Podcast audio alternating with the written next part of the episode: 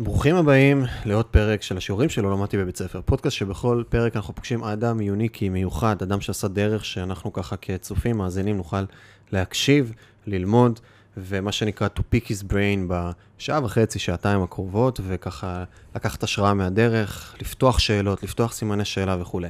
לי קוראים מיכאל מלמדוב, והיום אנחנו פוגשים אה, אדם אה, מיוחד, שאני אתן עוד איזושהי הקדמה על הפודקאסט.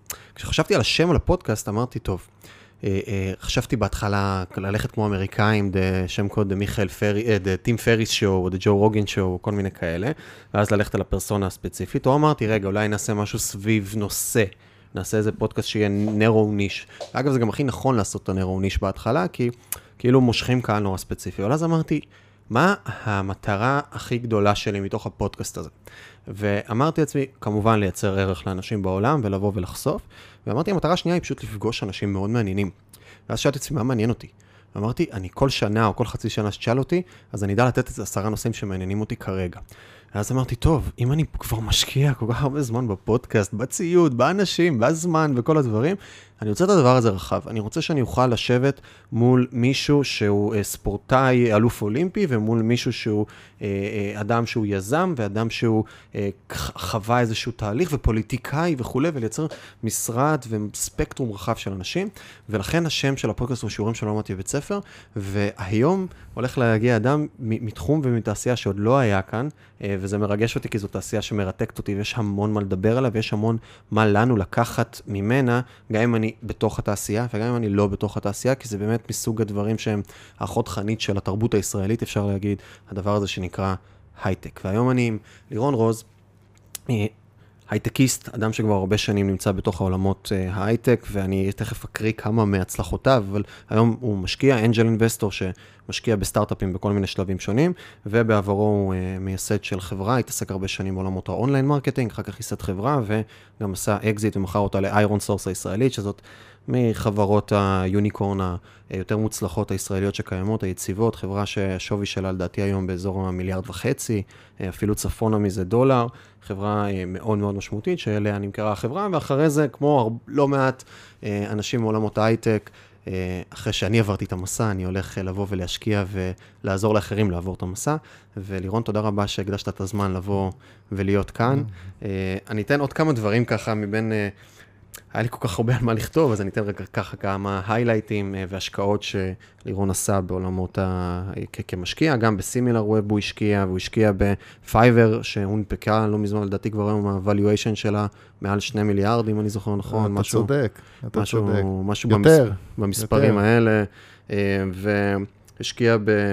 דאטורמה, שנמכרה ל Salesforce ב-800 מיליארד דולר, ובחברת הסייבר ארגוס של הרכבים, שגם כן אה, נמכרה במחיר של כחצי מיליארד דולר, ובהשקעות אה, נוספות, שזה לא טריוויאלי, כי כשמסתכלים על VCs, קרנות אה, השקעה, קרנות, גידו, קרנות שמשקיעות למעשה בסטארט-אפים, אז הרבה פעמים אחוזי הצלחה הם ספציפיים. אנג'לים צריכים להיות יותר זהירים, כי הם מתעסקים בכסף שלהם ולא כסף של אנשים אחרים. המשחק הוא אחר. נכון. ולבוא, ו-VC עובדים על מספרים גדולים, וכולנו שומעים על החברה שהתפוצצה והונפקה, אבל לא שומעים על העשרות הרבות שלא קרה איתם כלום, ובסוף זה. ולראות כל כך הרבה הצלחות גם בפרק זמן שהוא יחסית אה, לא מאוד, אה, לא מאוד ארוך, זה לא טריוויאלי. ואנחנו הולכים לדעתי לדבר בשיחה הזאת ולנוע מעולמות של אה, השקעות לעולמות יזמיים, לאיך מתחילים ומה קורה בכללי היום בתוך התחום הזה. אז שוב, לירון, תודה רבה על עצם היותך כאן. תודה רבה. שהזמנת אותי, ותן לי ככה להחמיא לך על האולפן המקצועי. אני התארחתי בלא מעט פודקאסטים כאלה בשנה האחרונה, ומה שאתם אה, בניתם פה זה באמת, אה, במה שאני ראיתי פה בארץ, אחד המקצועיים ביותר מבחינת הציוד והנראות, ואני בטוח שגם אה, ישמעו אותי איתו, וזה מאוד מאוד מזכיר לי את הטובים, את הטובים ביותר בארצות הברית. Thank you for, for, for the compliment. אני, המהות היא התוכן בסוף, אז אה, בואו בוא, נקווה שנרוץ ולא הסטטיסטיקה. שאלה, ואני רוצה להתחיל דווקא מהדבר הזה, מה שאמרת עכשיו. אני מבחינתי המהות של הפודקאסט, מה שאמרתי מקודם, זה לפגוש אנשים נהדרים מעניינים, שגם אני יכול לפתוח איתם כל מיני קשרים.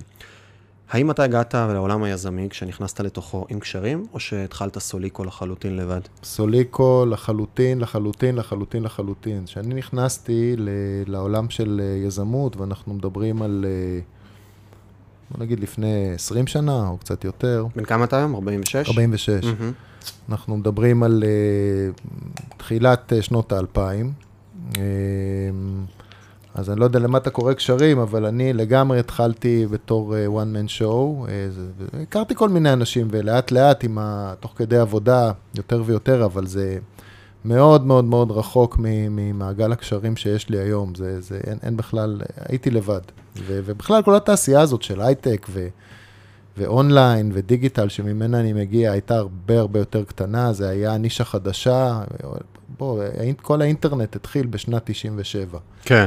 אה, ואני חושב שחלק מהמזל שלי, כן, אני, אני נותן הרבה קרדיט אה, למזל, אה, יכולת זה חשוב, אבל, אה, אבל כמו בפוקר זה משחק אה, שהוא אנלוגי קצת לחיים, אה, הרבה אנשים אה, אוהבים גם להגיד את זה. יש הרבה אלמנט אה, של טיימינג ושל מזל. אני נכנסתי ל- לעולם העסקים שהאינטרנט רק התחיל. אני מדבר על ווב, לא על מובייל, כן. כי באותה תקופה, אם אני זוכר נכון, אם היו בכלל טלפונים ניידים, אז הם היו כזה רק, רק לשיחות. אז הווב רק התחיל, והטיימינג אה, של להיכנס לעולם הזה ולעשות אה, שיווק אה, באינטרנט, החיתולים של החיתולים של האי-קומרס, להיות ראשוני, להיות חלוצי, חלק גדול מה, מההצלחה הוא פונקציה של, של תזמון ו, ושל תזמון טוב. הצלחה, אבל שוב, זה גם, קודם כל אתה אומר משהו שהוא מאוד לא טריוויאלי. הרבה פעמים כשאתה שואל אנשים שאחרי שהם, אה, מה שנקרא, עשו את זה והצליחו, ואתה מתחיל לדבר, או אנשים שמלמדים הצלחה בכל מיני פורומים ומודלים ותהליכים, או מייעצים או מרצים על העולמות האלה, אז הם מדברים על זה שמקום, ש, שמזל זה מקום, זמן לעשות, ובסוף אין מזל ואין זה, ואני מאוד מאוד מאוד אה, אוהב את מה שאמרת כרגע, כי בסוף ה... להקים את היזמות, או להקים את הפעילות, או לייצר איזושהי הצלחה מסוימת, יש לה קונטקסט. קונטקסט בזמן. מה קורה, מה עושים. כן, אבל, ידעת לזהות את זה, שזה כבר skill אחר. אני, אני, אני יכול להגיד את זה ככה. אני, אה, הרקע האקדמי שלי הוא, הוא רקע של כלכלה ו, ומינהל עסקים, זה מה שאני למדתי בתור עתודאי. אה, לפני הצבא למעשה. ואחר כך שהשתחררתי, ניסיתי לעבוד בתור, אה, עוד פעם, תחזרו קצת, אה, מי שפה מקשיב, זו אותה תקופה שלא היה עוד אה, הייטק בארץ, או שאם הוא היה, זה היה בכמה חברות בודדות, יכול להיות שצ'ק פוינט כבר הייתה, ואולי קומברס, ואולי אמדוקס, אבל זה פחות או יותר, ו, וסייטקס אולי, וכל מיני דברים שכבר לא קיימים. אה, ניסיתי לעבוד כ- ככלכלן, או, או כל מיני דברים כאלה, וזה לא הלך לי, זאת אומרת, לא אהבתי את העבודה, ולא, ולא התחברתי, והיה לי אה, לפעמים טאקלים עם... אה, עם, אה, עם אה, בוסים, כי פשוט לא, לא, לא נהניתי לבוא כל יום לעבודה. ואני אה, זיהיתי את האינטרנט הזה בתור משהו מעניין, בתור מישהו שהיה קצין מודיעין בצבא, מאוד אהבתי את הנושא של לקבל מידע ולחקור ולגבש ניירות, ניירות עמדה כאלה, ניירות מחקר, אני מהמם. הייתי באמן מחקר קצין. אה, והאינטרנט אה, בא טוב בקטע הזה של, או, יש עכשיו איזה משהו כזה שרק נולד, ו- ויש בו, אה, אה, פתאום אפשר להגיע למידע ש- שאי אפשר היה להגיע אליו קודם. הכל, וזה, שוב, זה, זה התחיל בקטן וזה נהיה מה שזה היום. חלק מהמזל היה באמת לטפס על, ה, על, ה, על הדבר הזה מספיק מוקדם. זה, אני, אני ממשיל את זה לסוג של יבשת שהתגלתה, זה כמעט זהה, אם יש חמש או שש יבשות פיזיות, מהמם. כולל אנטארקטיקה, אז זאת היבשת השביעית, והיבשת השביעית הזאת התגלתה על ידי, אה, נניח, החבר'ה שהמציאו את נטסקייפ בזמנו, מהמם. אה, בשנת 96 או 97, זה נכון שהפנטגון וזה הפעיל את האינטרנט אה, כבר בשנות ה-70 וה-80, אבל מבחינת הנגישות, אחרים, כן. כן, מבחינת הנגישות אה, של זה לציבור, זה התחיל אז. ו- ומי שהגיע, זה, זה מאוד דומה, מי שהגיע ל- לאמריקה ב-50 שנה או ב-20 שנה אחרי שנחתו שם האירופאים הראשונים, זה, זה, זה המקום הנכון להיות בו מבחינת הראשוניות. מה היבשת השמינית, אגב, לדעתך, היום? אמרת, היבשת השביעית זה האינטרנט, נקרא לה, כולל אמ, אנטארקטיקה.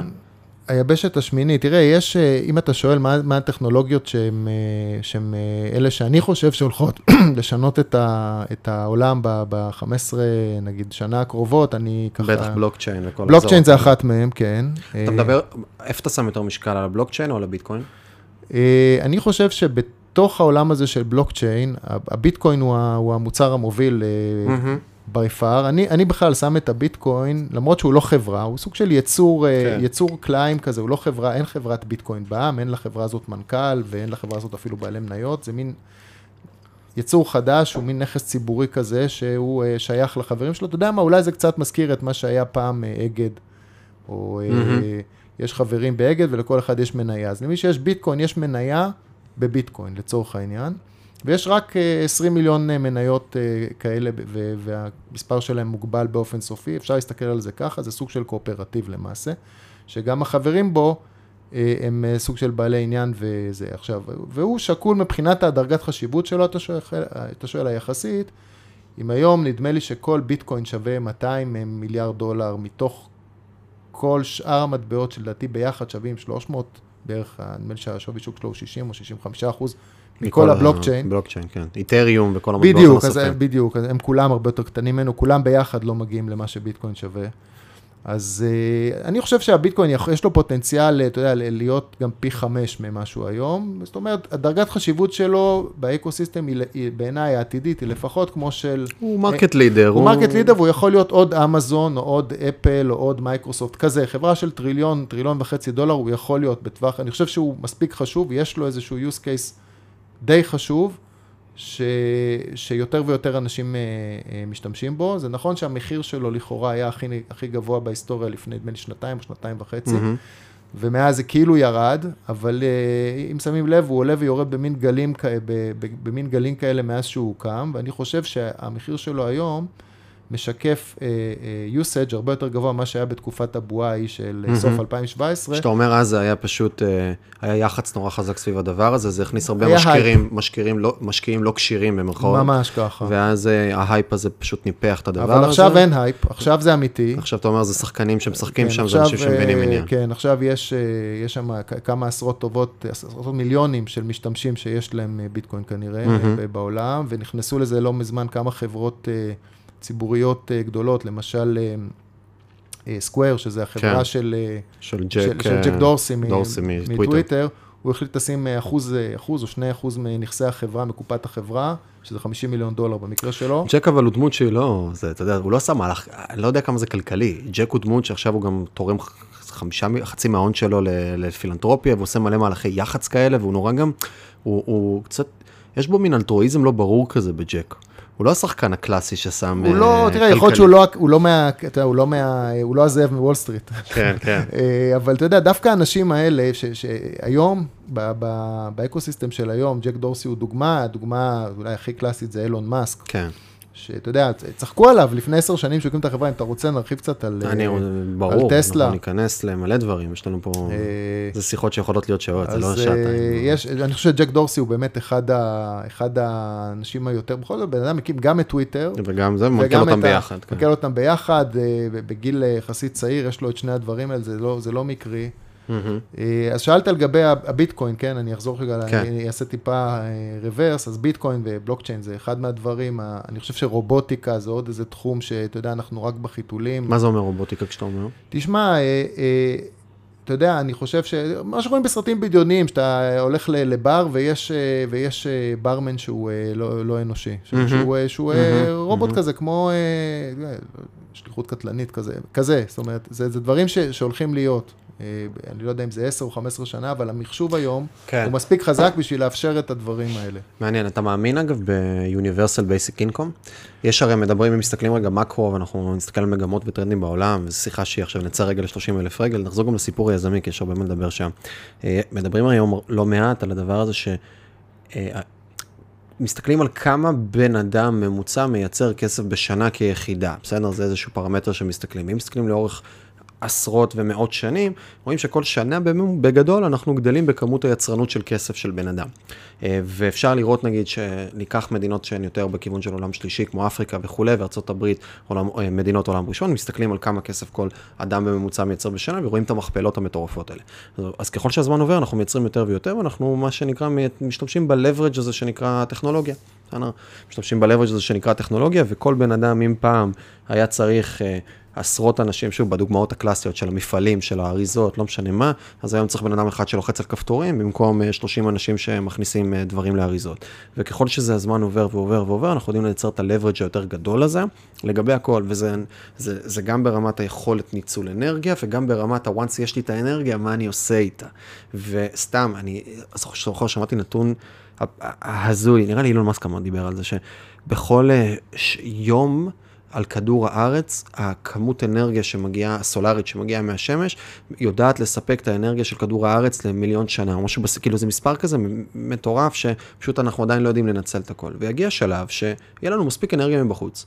אה, כדי לבוא ולעשות מלא דברים שהיום צריך בשביל זה אנשים וכוח אדם, ומספיק זה- כסף. לגמרי, תשמע, ואז אני רק אסיים ברשותך את המילה, את המשפט של, ואז בסוף, בגלל שכבר יהיה כל כך הרבה מנגנונים שמייצרים כסף ויודעים לבוא ולנצל את המשאבים הקיימים, אז מהטעם הזה כבר נגיע לסיטואציה ולמצב עולם, שבו אפשר לתת לכולם עשרת אלפים שקל, עשרת אלפים דולר, שבעת אלפים דולר, חמשת אלפים דולר, זה לא משנה, בחודש, ולייצר איזושהי תפיסה כזאת.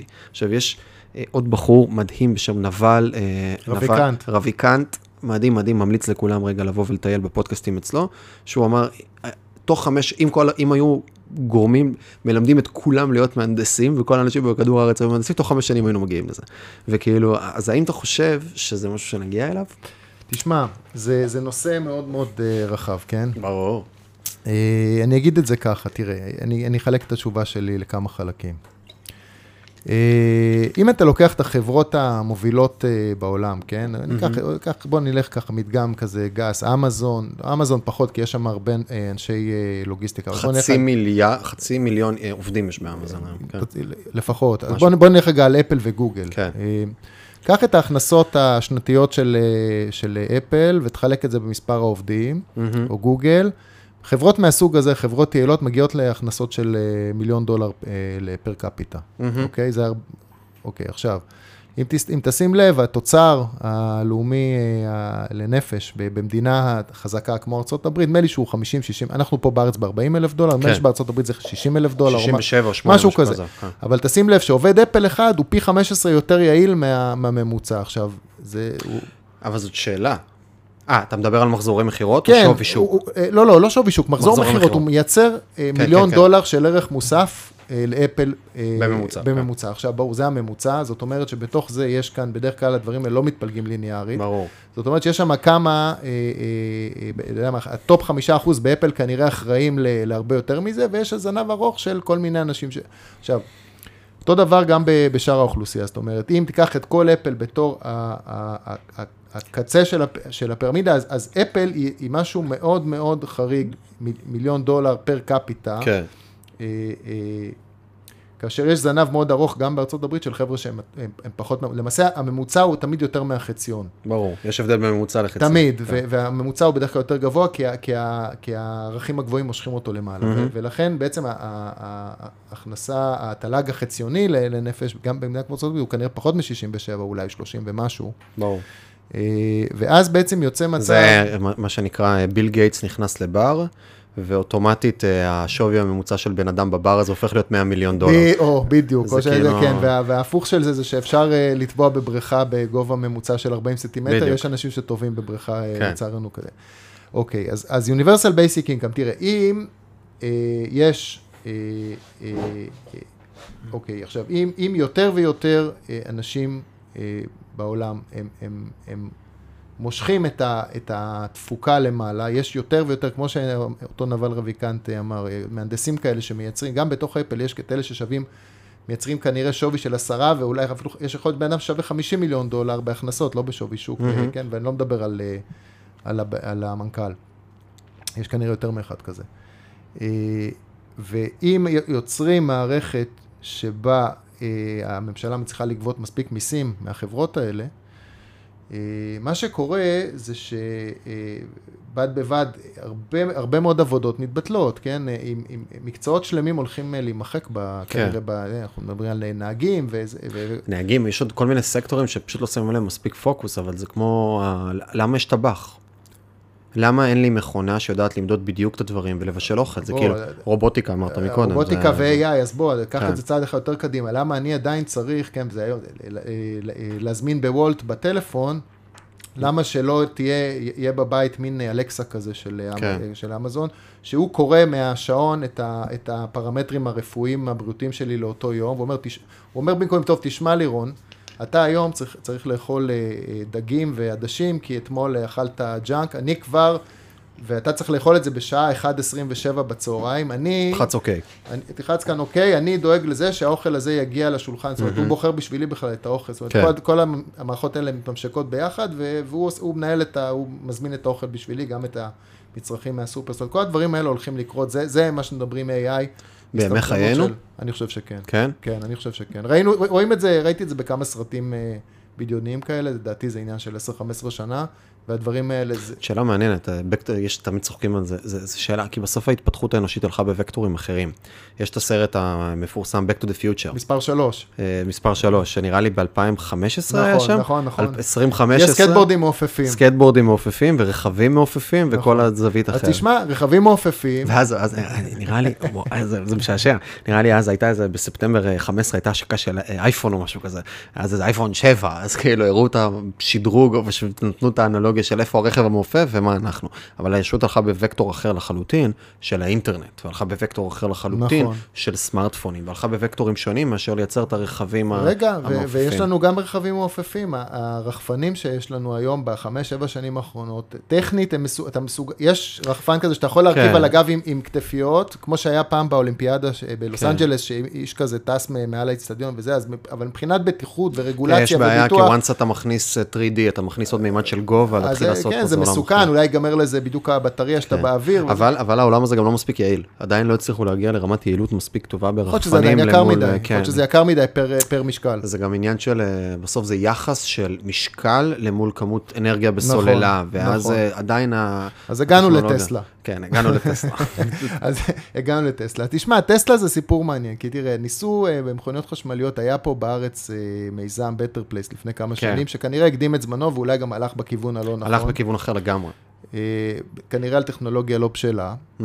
ואז בא אדון אילון מאסק ואמר לפני עשר שנים, תשמעו, אני הולך לבנות אוטו, שיעשה 0 ל-100 יותר מהר מהפורש הכי מהיר, יגיע במהירות אה, מקסימלית, לא שאפשר לנהוג ככה, אבל תיאורטית, כאילו אני כן. משתווה למרצדסים ול-BMW, מגיע ל-250 מהירות אה, מוגבלת אה, דיגיטלית, וגם יש לזה טווח של אה, 600 קילומטר, הכל חשמלי לגמרי, לא הייבריד, ובמחיר של אוטו רגיל.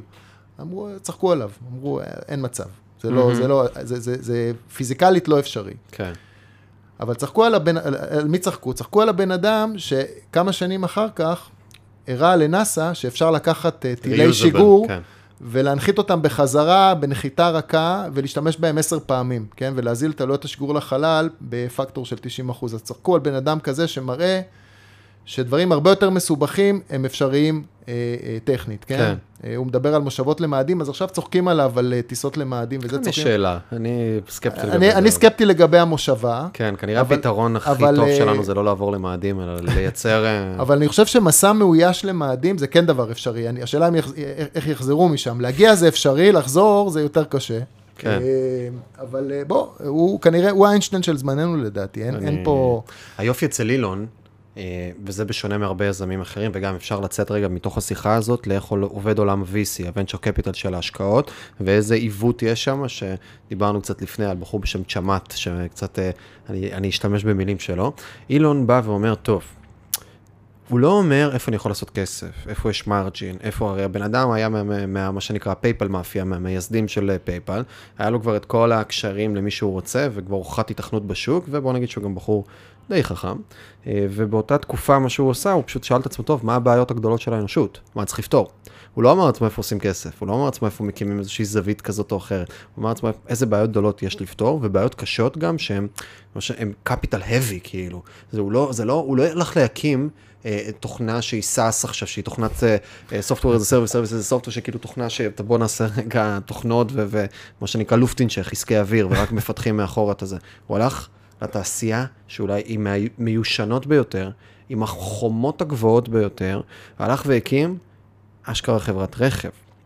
והלך לעשות אותה חשמלית. עכשיו, יש פה כמה אסטרטגיות מעניינות שהוא עשה, שזה גם מעניין, שהוא הבין שבסוף הוא רוצה לייצר אה, B2C, הוא רוצה לייצר כאילו מוצר שהוא business to customer לכל הצרכנים ולייצר רכבים שכל בן אדם בעולם יוכל לבוא ולרכוש ברמת העלויות, אבל הוא הבין שהוא לא יכול לעשות את זה כי הוא צריך הרבה מאוד כסף להקים, הוא צריך את השתי מיליארד כדי רק להקים, אז בוא נעשה רק רכבי פרימיום בהתחלה. ולא נמכור עכשיו ל... מאות אלפים או מיליונים של אנשים, בוא נמכור ל-20-30 אלף היי-אנד, מוצר גבוה, שאני אדע להביא אותם בכל מיני תהליכים. הוא אמר, הוא, הוא לא רק הביא את הרכב החשמלי ואת המנוע והתחילו לפתח את הטכנולוגיה, הוא גם הביא תוכנה פתאום. הוא הביא תוכנה לתוך העולם הזה, שברכבים עד אותו רגע בכלל לא היה שיח על תוכנה. לא היה שיח על כל הדבר הזה. אז, אז אני חושב, תראה, זה כמה דברים, כן? א', זה, זה, זה, זה לא חברת רכבים, זאת למעשה חברת אנרגיה. חד משמעית. אה, היום, ו, ואולי גם יותר מזה, והוא וכל התחיל... הפטנטים חופשיים, אגב. באמת? כן. כל הפטנטים חופשיים, הוא נתן אפשרות, כל פטנט שהם מפתחים, לכל חברה אחרת להשתמש. שזה... תראה, אה, יזמים בסדר גודל הזה, אני חושב שאתה יכול לשים אותו, אתה יודע, ועוד ישימו אותו.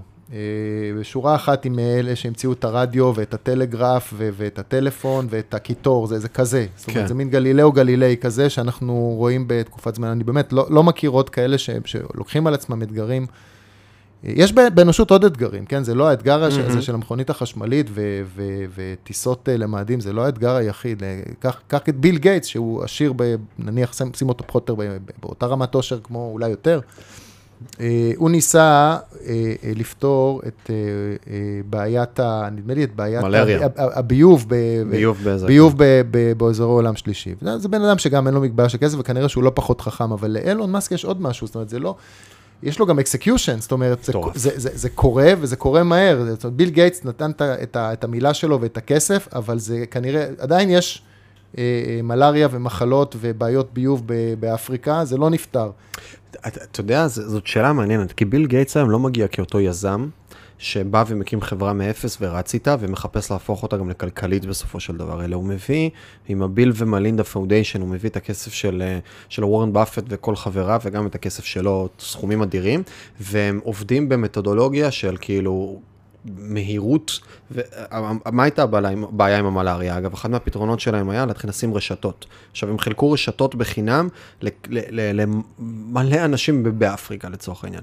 מה עשו כל אותם אנשים? לקחו את הרשתות שהיו אמורות להגן עליהם מפ- מפני חרקים, והתחילו לדוג איתם. ואז הם גמרו את הדגה באזור.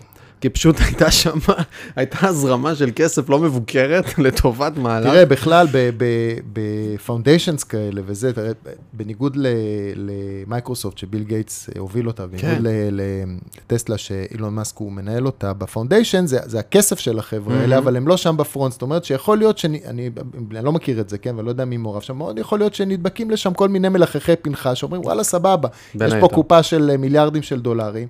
בוא, אפשר uh, להצטרף ל- לעמותה הזאת ו- ולגזור מפה, לגזור משם, אם בסוף יהיה גם דליברי של uh, נפתור את הבעיות, אולי, אבל בינתיים נרוויח משהו מהכסף של האנשים האלה. אם מגיע אליך בן אדם היום ואומר לך, אני רוצה להקים חברת רכב, אתה שם שם כסף? כמשקיע, כאנג'ל אינבסטור?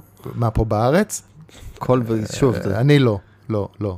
באיזה עסק, כשאתה בוחן עסק להשקיע בו, מה אתה בוחן? תראה, זה... זה- באיזה שלב, אגב, אתה משקיע בעסקים? אני בדרך? כלל, אני משקיע בכל השלבים, אבל אם, אה, מה שרלוונטי ל, ליזמות בזה, זה early stage. למרות מהמם. שגם השקעתי בחברות אה, שהן late stage, החברות שכבר היו חברות של מאות עובדים, אה, שולי הרווח, או... המכפילים אחרים- אחרים. מכפילים אחרים לגמרי, כן. דרגת הסיכון גם דרגת בכלל. סיכון, ברור, זה משחק של זה, סיכון זה. יותר קרוב ל, להשקיע בחברה ציבורית ממה שבסטארט-אפ. בסטארט-אפ זה 0 או 1, בכנראה 90 אחוז סיכוי שזה יהיה 0. כן. אה, ואז אתה צריך שהאחד יהיה לפחות אה, מכפיל של 10, כדי, סתם אני מספרים, אה, מספרי אצבע, בשביל להצדיק את, אה, את כל ההפסדים הקודמים. אה, לא, חברת רכב זה, זה, בישראל זה כנראה לא, לא המקום, אבל אה, אתה יודע, אבל חברת סייבר אולי כן, למרות שאני לא מבין בסייבר. אה, יש פה מספיק הצלחות אה, בסייבר, אז יכול להיות שכן. כל, כל, כל מדינה והיתרונות היחסיים שלה. כשאתה בוחן השקעה עכשיו, מה אתה בוחן? אני רוצה, אני עכשיו, מיכאל בא אליך עם איזשהו, אה, אגב, כנראה לא רעיון, אתה לא משקיע ברעיון, אני מניח. אני אלא אם משתדל, כן יש צוות אה, לא, מבוסס. אני, אני משתדל מאוד שזה יהיה חברה עם איזשהו traction ועם product market fit ו... אתה בודק את ומכירות. ה product market fit? כן, ועם מכירות, אני רוצה לראות מכירות. אני רוצה לראות מכירות. אבל יש הרבה מוצרים שאין לך מכירות. תשמע, יש הרבה מוצרים שאין מכירות, והרבה פעמים אני מקבל, אה, תראה, אה, אני, אני מקבל deal flow אה, מאוד מאוד רחב. אה, מ, מ, בין היתר מדברים כמו הפודקאסט הזה, אנשים שומעים ושולחים לי. אה, ואני אתן, אתן דוגמאות ממש, דוגמה מהיום, בסדר? אה, אה, בלי שמות. מישהו שרוצה לפתח איזושהי מכונה לתחום הליטוש רצפות. אם, זה. אם הדבר הזה יעבוד, זה, אתה יודע, זה מסוג הדברים שאחר כך בגרמניה עושים הם חברה תעשייתית שמוכרת אה, ב-300 מיליון דולר בזה, מכונות כאלה, דבר טוב.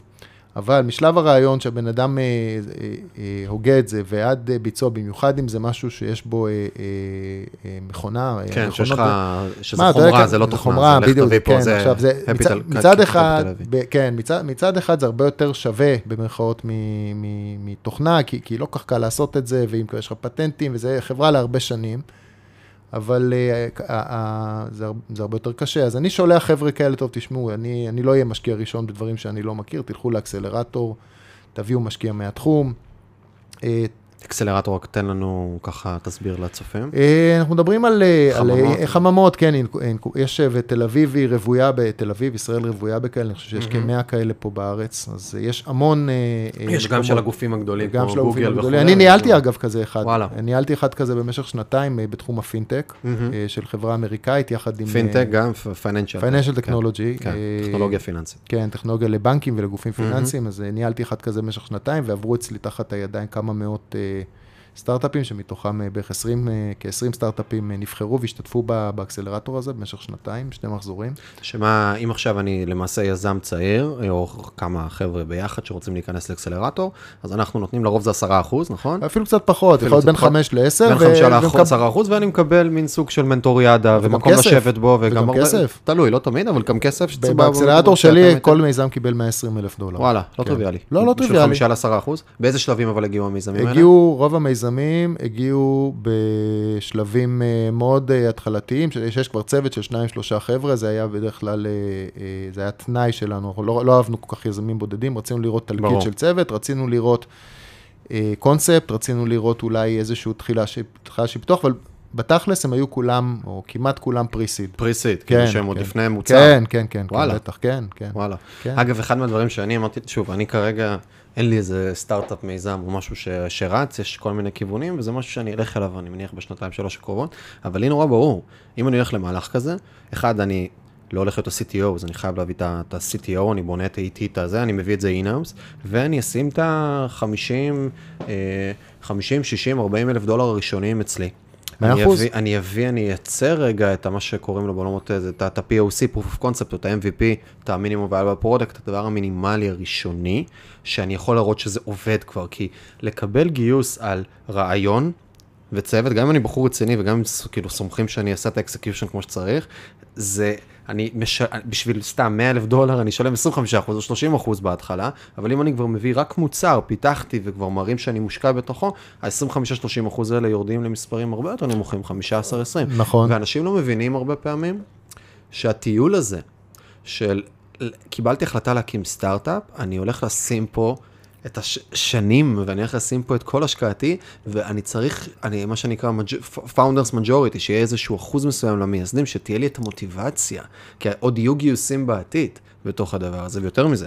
אני גם, שוב, אמרת מקודם product market fit, שזה אה, ביטוי שחשוב רגע לדבר עליו, שהרבה אנשים באים עם רעיון בלי שהם בכלל בחנו אותו בשטח בשום תצורה שהיא. לא ברור אם יש ל product, את ה fit, את ההתאמה ל market, האם ה market זה מעניין אותו בכלל, האם זה נמצא בחוץ ולעשות את זה. גלגלתי עם, אה, לפני איזה כמה ימים הרמתי בדיוק שיחה, מישהו נתן, איזה- זרק איזה רעיון להעביר, ואני לא מתלהב מרעיונות, פתאום אמרתי בואנה זה חזק, איזשהו רעיון למשהו, מין סוג של טינדר לגיל השלישי בתפיסה, ותוך ארבע דקות בניתי לעצמי את התוכנית עסקית בראש, התקשרתי לחברת תוכנה שאנחנו עובדים איתה במישורים אחרים, לבחור, וכבר עשינו איזה פגישה סביב הדבר, אמרנו, אנחנו מפתחים את זה, כאילו עושים איזושהי זווית, ותן לי לרוץ לשוק, תן לי לעשות עכשיו את ההוכחת התכנות, להראות כמה עולה לגייס לקוח, לעשות קצת את היח"צ, לעשות קצת את הדברים, אחר כך לבוא להביא משקיעים. כי, כי זה, זה פשוט משחק אחר לגמרי, והרבה פעמים מנסים ללכת למשקיע, לפני שהם באים ומראים את הנכונות לעשות את המהלכים. לעשות את המהלכים. תראה, כמה דברים. אה, סטארט-אפ, אני נהגתי להגיד שסטארט-אפ זה, זה מסע של שבע שנים, אה, כמו טיפוס על אה, הקילימנג'ארו, על האברסט, שבע שנים עד לא, לאולי אקזיט היום, אבל זה, זה, זה, זה היה נכון פעם. אפשר להעריך את זה היום לעשר שנים, ואולי אפילו ל-12. זאת אומרת שאם אתה מתחיל את הדבר הזה בגיל 30, רוב הסיכויים שבגיל 40 אתה עדיין שם, גם אם הצלחת, כן, עוד אין אקזיט ואתה עדיין בתוך זה. זאת אומרת, מאוד מאוד כדאי שאתה תעשה, תלך על משהו שאתה, שאתה ממש אוהב, אה, כי אתה הולך להיתקע בזה תקופה ארוכה. עזוב רגע את ההצלחה הכלכלית, אתה צריך ליהנות מהעשייה. כן. זה דבר אחד. אה, יש אה, הרבה דוגמאות ליזמים שמנסים לפתור כל מיני אה, בעיות. אני חושב שהמיזמים הטובים, הרבה פעמים באים מזה שהיזם מנסה לפתור בעיה אמיתית שיש לו. שיש לו, כן. כן. זה הרבה פעמים אה, אה, אה, מסתבר שקודם כל הוא קרוב, הוא קרוב לבעיה, זאת אומרת, זה משהו שמפריע לו, זה מציק לו. הנה, נתת דוגמה, אפליקציה לטינדר לגיל השלישי, אז לא אתה ולא אני בגיל השלישי. מה אנחנו באמת יודעים? אני יכול לשאול את, ה, את ההורים, תגידו, הייתי, או את חברים שם, תגידו, הייתי...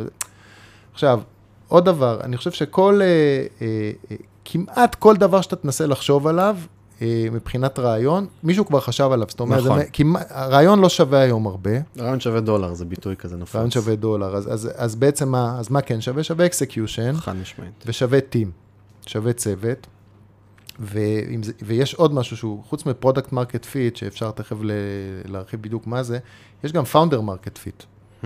זאת אומרת, ההתאמה של אה, אה, הצוות לבעיה, ופה אני חוזר למה שאמרתי קודם, אה, יש, יש תעשיות שישראל, ישראלים, בגלל החוזקות היחסיות של ישראל, אה, כן, אה, סייבר, אה, 8200 וכו'. מיניהם, ממר"מים. ממר"מים, גם, גם כל מיני דברים כאלה שקשורים לביוטק, בגלל מכון ויצמן, שהוא מוסד ברמה בינלאומית, אז אתה יודע, מדינה, לא, לא כל מדינה של 8-9 מיליון תושבים, כן. יש לה מין מכון ויצמן כזה. אבל, וכל נושא אווירונאוטיקה, טיס, תעשייה. אווירית, טיל- אה, טילאות, אה, רפאל, Mhm. לזה אנחנו חזקים, זה לא, זה לא, זה אני חושב, המדינה היחידה בסדר גודל כזה, שיש לה טיל שמוריד טיל אחר באוויר, כן. או שמצליחה לשגר לוויין אני לא חושב שזו מדינה של 8 מיליון תושבים שעושה את זה. אבל יש דברים אחרים שלא, תשמע, אנחנו, אין לנו פה, אה, עדיין לא המצאנו, אה, או לא מייצרים פה פז'ו, או, אה, או, או, או, או פולקסווגן. תעשייה ישנה זה לא נכון. וגם לא מכונות כביסה, זאת אומרת, ולא, וגם לא מוצרים כמו דייסון. זאת אומרת, יש דברים שמדינות, אתה יודע, לכל מדינה והיתרונות היחסיים שלה, אם תנסה ללכת לכיוון הזה, גם נבנה ecosystem, כי זה לאורך שנים, זה לא רק מאיפה אתה יוצא נכון. 8200, אלא הנה. זה שאתה יוצא ואז אתה הולך לחפש עבודה, ו-30% מהמשרות זה בסייבר, אז אתה נכנס ואתה מקבל, יש לך ecosystem שמגדל את הדבר אז, הזה. אז, אז אתה יודע, דיברת על קרנות הון סיכון, ו, ו, ואני אשמח מאוד להרחיב על זה, יש לי הרבה מה להגיד, יודע, על הצדדים החיוביים ועל הצדדים הפחות חיוביים של מה שקורה בתעשייה הזאת כן. בארץ, ואני חושב שזה יעניין גם את ה- את. החבר'ה שמ- ששומעים קרנות אותנו. הון סיכון זה קרנות למעשה של, אה, שמה שהמודל שבהן, מודל של angel investor, שזה המשקיע, שזה משקיע קלאסי, שהרבה פעמים זה גם מישהו שעשה אקזיט בעברו, או מישהו שמגיע מהתעשיות, אז הם, אה, בא משקיע מכספו שלו בתוך העסקים, ולרוב זה גם מגיע עם איזשהו advisory share כזה גם שבאים ומייעצים. קרנות הון סיכון עובדות טיפה שונה, הן עובדות בזה שלרוב, שוב זה תלוי בקרן, אבל הן לרוב מגייסות ממקורות חיצוניים כספים, ואז הן מנהלות, הן מרכיבות צוות מקצועי, שהצוות המקצועי מחליט איפ, לאן לנתב את הכספים, לאיזה השקעות לנתב את הכספים, ואז כל קרן הון סיכון מגייסת קרנות בסבבים, מה שנקרא. למעשה גייסתי עכשיו סבב של 50 מיליון דולר, ואני צריך להשקיע את ה-50 מיליון דולר, 30 מיליון דולר, 20 מיליון בדיוק דולר, ככה. בסטארט-אפים, אה, בכל מיני סוגים, לרוב קרנות גם מתמחות בתחומים, נכון. מתמחות בפינטק, מתמחות בזה, בכל תחום, ביוטק וכולי, מתמחות, ועכשיו, והאופן שבו הן מנוהלות, ופה מתחילה הבעיה. הן לרוב מקבלות מה שנקרא 220. הן, הן, מקבלות, עלית על זה, הן מקבלות, הן מקבלות, המודל שלהם הוא מודל של אם גייסתי זה מה שנקרא בעיית הסוכן. בדיוק, חן, הדו זה בדיוק מבחינתם, זה 100, הם משקיעים, הם מקבלים 100 מיליון דולר, אז הם מקבלים עכשיו על הניהול של ה-100 מיליון דולר האלה, 2 מיליון דולר אתה בשנה. צודק, אז זה הבוקר טוב. וה-20, 220, ה-20 זה אם היה אפסייד לקרן, לצורך העניין הקרן אה, השקיעה 100, גייסה 100 מיליון ממשקיעים, השקיעה את ה-100 מיליון בסטארט-אפים, ובסוף נעשו אקזיטים ב... לא משנה, אחרי, לאורך השנים, כי לפעמים ממשיכות להחזיק וכו', אבל נגיד 500 מיליון, אז הן מ-400 מיליון מרג'ין הזה של הרווח, הן לוקחות עוד 20 אחוז, זה המודל. ואז בתכלס, המוטיבציה שלהם זה פשוט לגייס עוד כסף, ולגייס עוד כסף, ולגייס עוד כסף, ובסוף הפיז האלה של הניהול השוטף הן החזקות, והבעיה, אולי אחת המרכזיות, וזה, צ'אמט פילנטרופי דיבר על זה באריכות, וזה מרתק בעיניי, הוא אומר שכל הדבר הזה זה, זה פונזי, זה, זה, זה פשוט פירמידה, שמה הבעיה שלה? זה שסטארט-אפים, קשה למדוד אותם מה השווי שלהם. ומתחילים למדוד אותם במכפילים שהם בלתי הגיוניים. זה אגב, אפשר לחזור רגע לאילון מאסק. כי אם מסתכלים על הרווח או על המחזורים של אילון לעומת תעשיות, חברות רכב אחרות, כאילו, הוא לא קרוב ל- ל- למספרים של חברות אחרות, אבל השווי שלו הוא פי כמה יותר. כי הוא נסחר בחיה ההיברידית הזאת. נכון. של בין חברת סטארט-אפ לבין אה, זה. אז, אז יש פה כמה דברים. תראה, קודם כל, אה, מה שאתה מספ... מזכיר לי פה את הבדיחה על ה stock broker, ששואלים אותו, טוב, אז אה, אני כל כך טוב וזה, אז תגיד, איפה, איפה היאכטות של ה... אני מבין שלך יש יאכטה, אבל איפה היאכטות של הלקוחות? כן. מצחיק.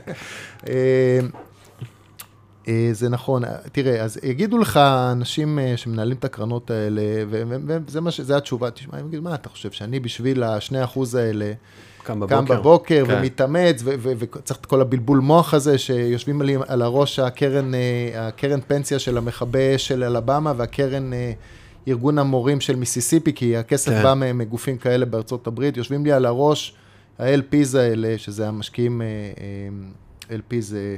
שותף מוגבל. כן, limited partner. limited partner. יושבים לי על הראש ו- ו- ודורשים ממני דיווחים, ואני צריך את זה, ו- ו- וזה השם שלי. זה גם חשוב, רגע, המקום הזה של, הקרן הון סיכון נכנסת כמה שנקרא, נכנסת ל-GP, ל general partner מלמעלה. וזה, שוב, זה איזושהי היררכיה מורכבת של בניית חברות, שכל אחת מקימים מה שנקרא LLC Limited Liability Company, שיושב בתוך הדבר הזה, ואז בונים איזו היררכיה. תראה, בדרך כלל, אז בדרך כלל הגופים המוסדיים דורשים שה, שה-GP, שזה החברת ניהול, או כן. האלה שמנהלים את הקרן, ישימו, אתה יודע, אחוז, שניים, שלושה. משהו בתוך, ה, בתוך הקרן מכסף של עצמם, mm-hmm. שהם לא סתם ינהלו כאן אה, כס, 100 מיליון דולר של גופים מוסדיים, ולא יהיה להם מה שנקרא skin in the game. כן. ש... בדרך כלל מי שמנהל קרן כזאת צריך לשים משהו. אבל זה יותר לסיפור, זה לא באמת המהות. זה, מבחינת הסך הכל, זה, באחוזים זה, זה די זניח. אה, אבל זה מה שנכון, זה, תראה, בכל, העולם הזה של קרנות הון סיכון מתנהג קצת דומה לקרנות גידור ולקרנות אה, נדל"ן כאלה שאומרים, טוב, אנחנו... השני אחוז זה רק בשביל למערכת, להתגלגל, זה בשביל להתגלגל, בשביל להחזיק משרד, לעשות דיו דיליג'נס על חברות, ואם... זה לא רואה חשבון, זה לא בשבילנו בכלל. וכן, ואם יבוא רווח אז הוא יבוא, אבל זה הם כולם אומרים. תראה, ישראל, יש תחומים שקרנות הון סיכון לא אוהבות לגעת בהם בארץ, כן? וזה לא מעט תחומים, הם בעיקר, מה הם עושים? הם מסתכלים, הולכים אחורה, מסתכלים במראה, כמו במראה ברכב, אומרים, טוב, מה הצליח עד היום? ואז כן. הם רואים מה הצליח, מה הצליח. אוקיי, אה, חברות B2B, אה, הצליח, כן. סייבר, הצליח, ויש יותר מדוגמה אחת, זאת אומרת, חוק המספרים מראה שיש הרבה הצלחות כאלה. נכון, פעם ב- גם יש איזה wise כזה, שהוא חברה ש...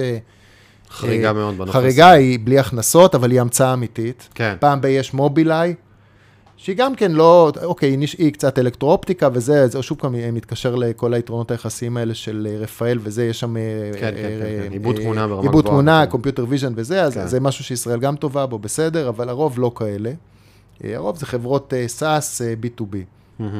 וכמובן שגם את נושא ה medical וזה ששוב, אבל אני לא בטוח כמה, כמה כמה acquisitions אני, שאני ככה מנסה לזכור בראש את, את מה שראיתי נגיד בשנה של האחרונות, אני לא זוכר כמה acquisitions במדיקל, ראיתי הרבה פעמים מדיקל וביוטק צריכים ללכת אחר כך לבורסה ולגייס, ולא תמיד קל להם אם אין להם מספיק דאטה. כן, זה גם תחום מורכב ברמת הניהול סיכונים שלו. מאוד, אני, אני, אני למשל לא משקיע בזה, אני לא, אני לא רופא, אני לא יודע איך אה, לאבחן את הדברים האלה, זאת אומרת, קל מאוד לספר לי סיפורים, וזה כן, כן. יותר טוב, אז אני אומר, אני, לא, אני כל כך לא מבין שעדיף בכלל לא להסתכל על הדילים האלה ולהשאיר את זה למומחים.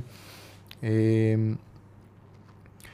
אבל הדברים שאפרופו צ'מאט, אה, צ'מאט, וגם מה שאני למדתי מהחבר'ה שניהלתי עבורם את ה accelerator mm-hmm.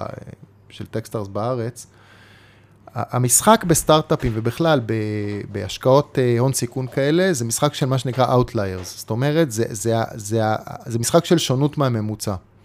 אתה צריך לתפוס פעם באיזה משהו אה, מאוד, אה, מה שנקרא, שהוא מאוד מאוד רחוק מה... מה מהתוצאות השכיחות. זאת אומרת, אתה לא רוצה אה, כמה בינוניים, אתה רוצה אחד שהוא יהיה מחוץ, שהוא יהיה חמש סטיות תקן מה... כן. שהתוצאה שלו היא חמש סטיות תקן. ואז אנחנו חוזרים מקודם לשיחה על חציון ועל ממוצע. בדיוק. שזה דוחף את הממוצע של התשואה למעלה, והחציון כן. לא בהכרח מצליח. אומרים שקרן הון סיכון, שהיא בדרך כלל משקיעה, בדרך כלל בין 10, 15, 20 חברות לאורך חייה, היא חייבת שיהיה סטארט-אפ אחד שם, שהוא יחזיר את כל הקרן, זאת אומרת שהוא יפצה כן. על כל ההפסדים. ה unicorn. ה unicorn הזה בדיוק. עכשיו, בשביל לתפוס את ה unicorn הזה, אתה בדרך כלל צריך ללכת על משהו שהוא יחסית איזוטרי, אה, אה, מחוץ ל, ל, לדרך החשיבה המקובלת.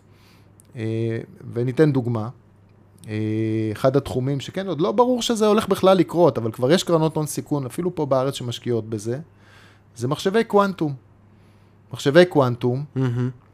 שישראל לא רעה בתחום הזה ברמת המחקר. ב- נכון, כן. ואתה יודע, זה עוד לא מוכח בכלל ש, שזה אפשר לעשות את זה. אה, יש כמה מחשבים כאלה, נדמה לי, גוגל. ב, בגוגל, ויש איזה משהו באוקספורד או בקיימברידג' באנגליה, כן. ונדמה לי שאנווידיה אה, מנסה להיכנס לתחום הזה. זה, אם זה יצליח, זה, זה מחשבים ש, שהם בנויים ככה שזה לא 0 או 1 בינארי, אלא יש כן. גם סל שלם של תוצאות, לא יודע, אלקטרוניקה אחרת, בוא, זה, זה עוד, אנחנו עוד לא שם, mm-hmm.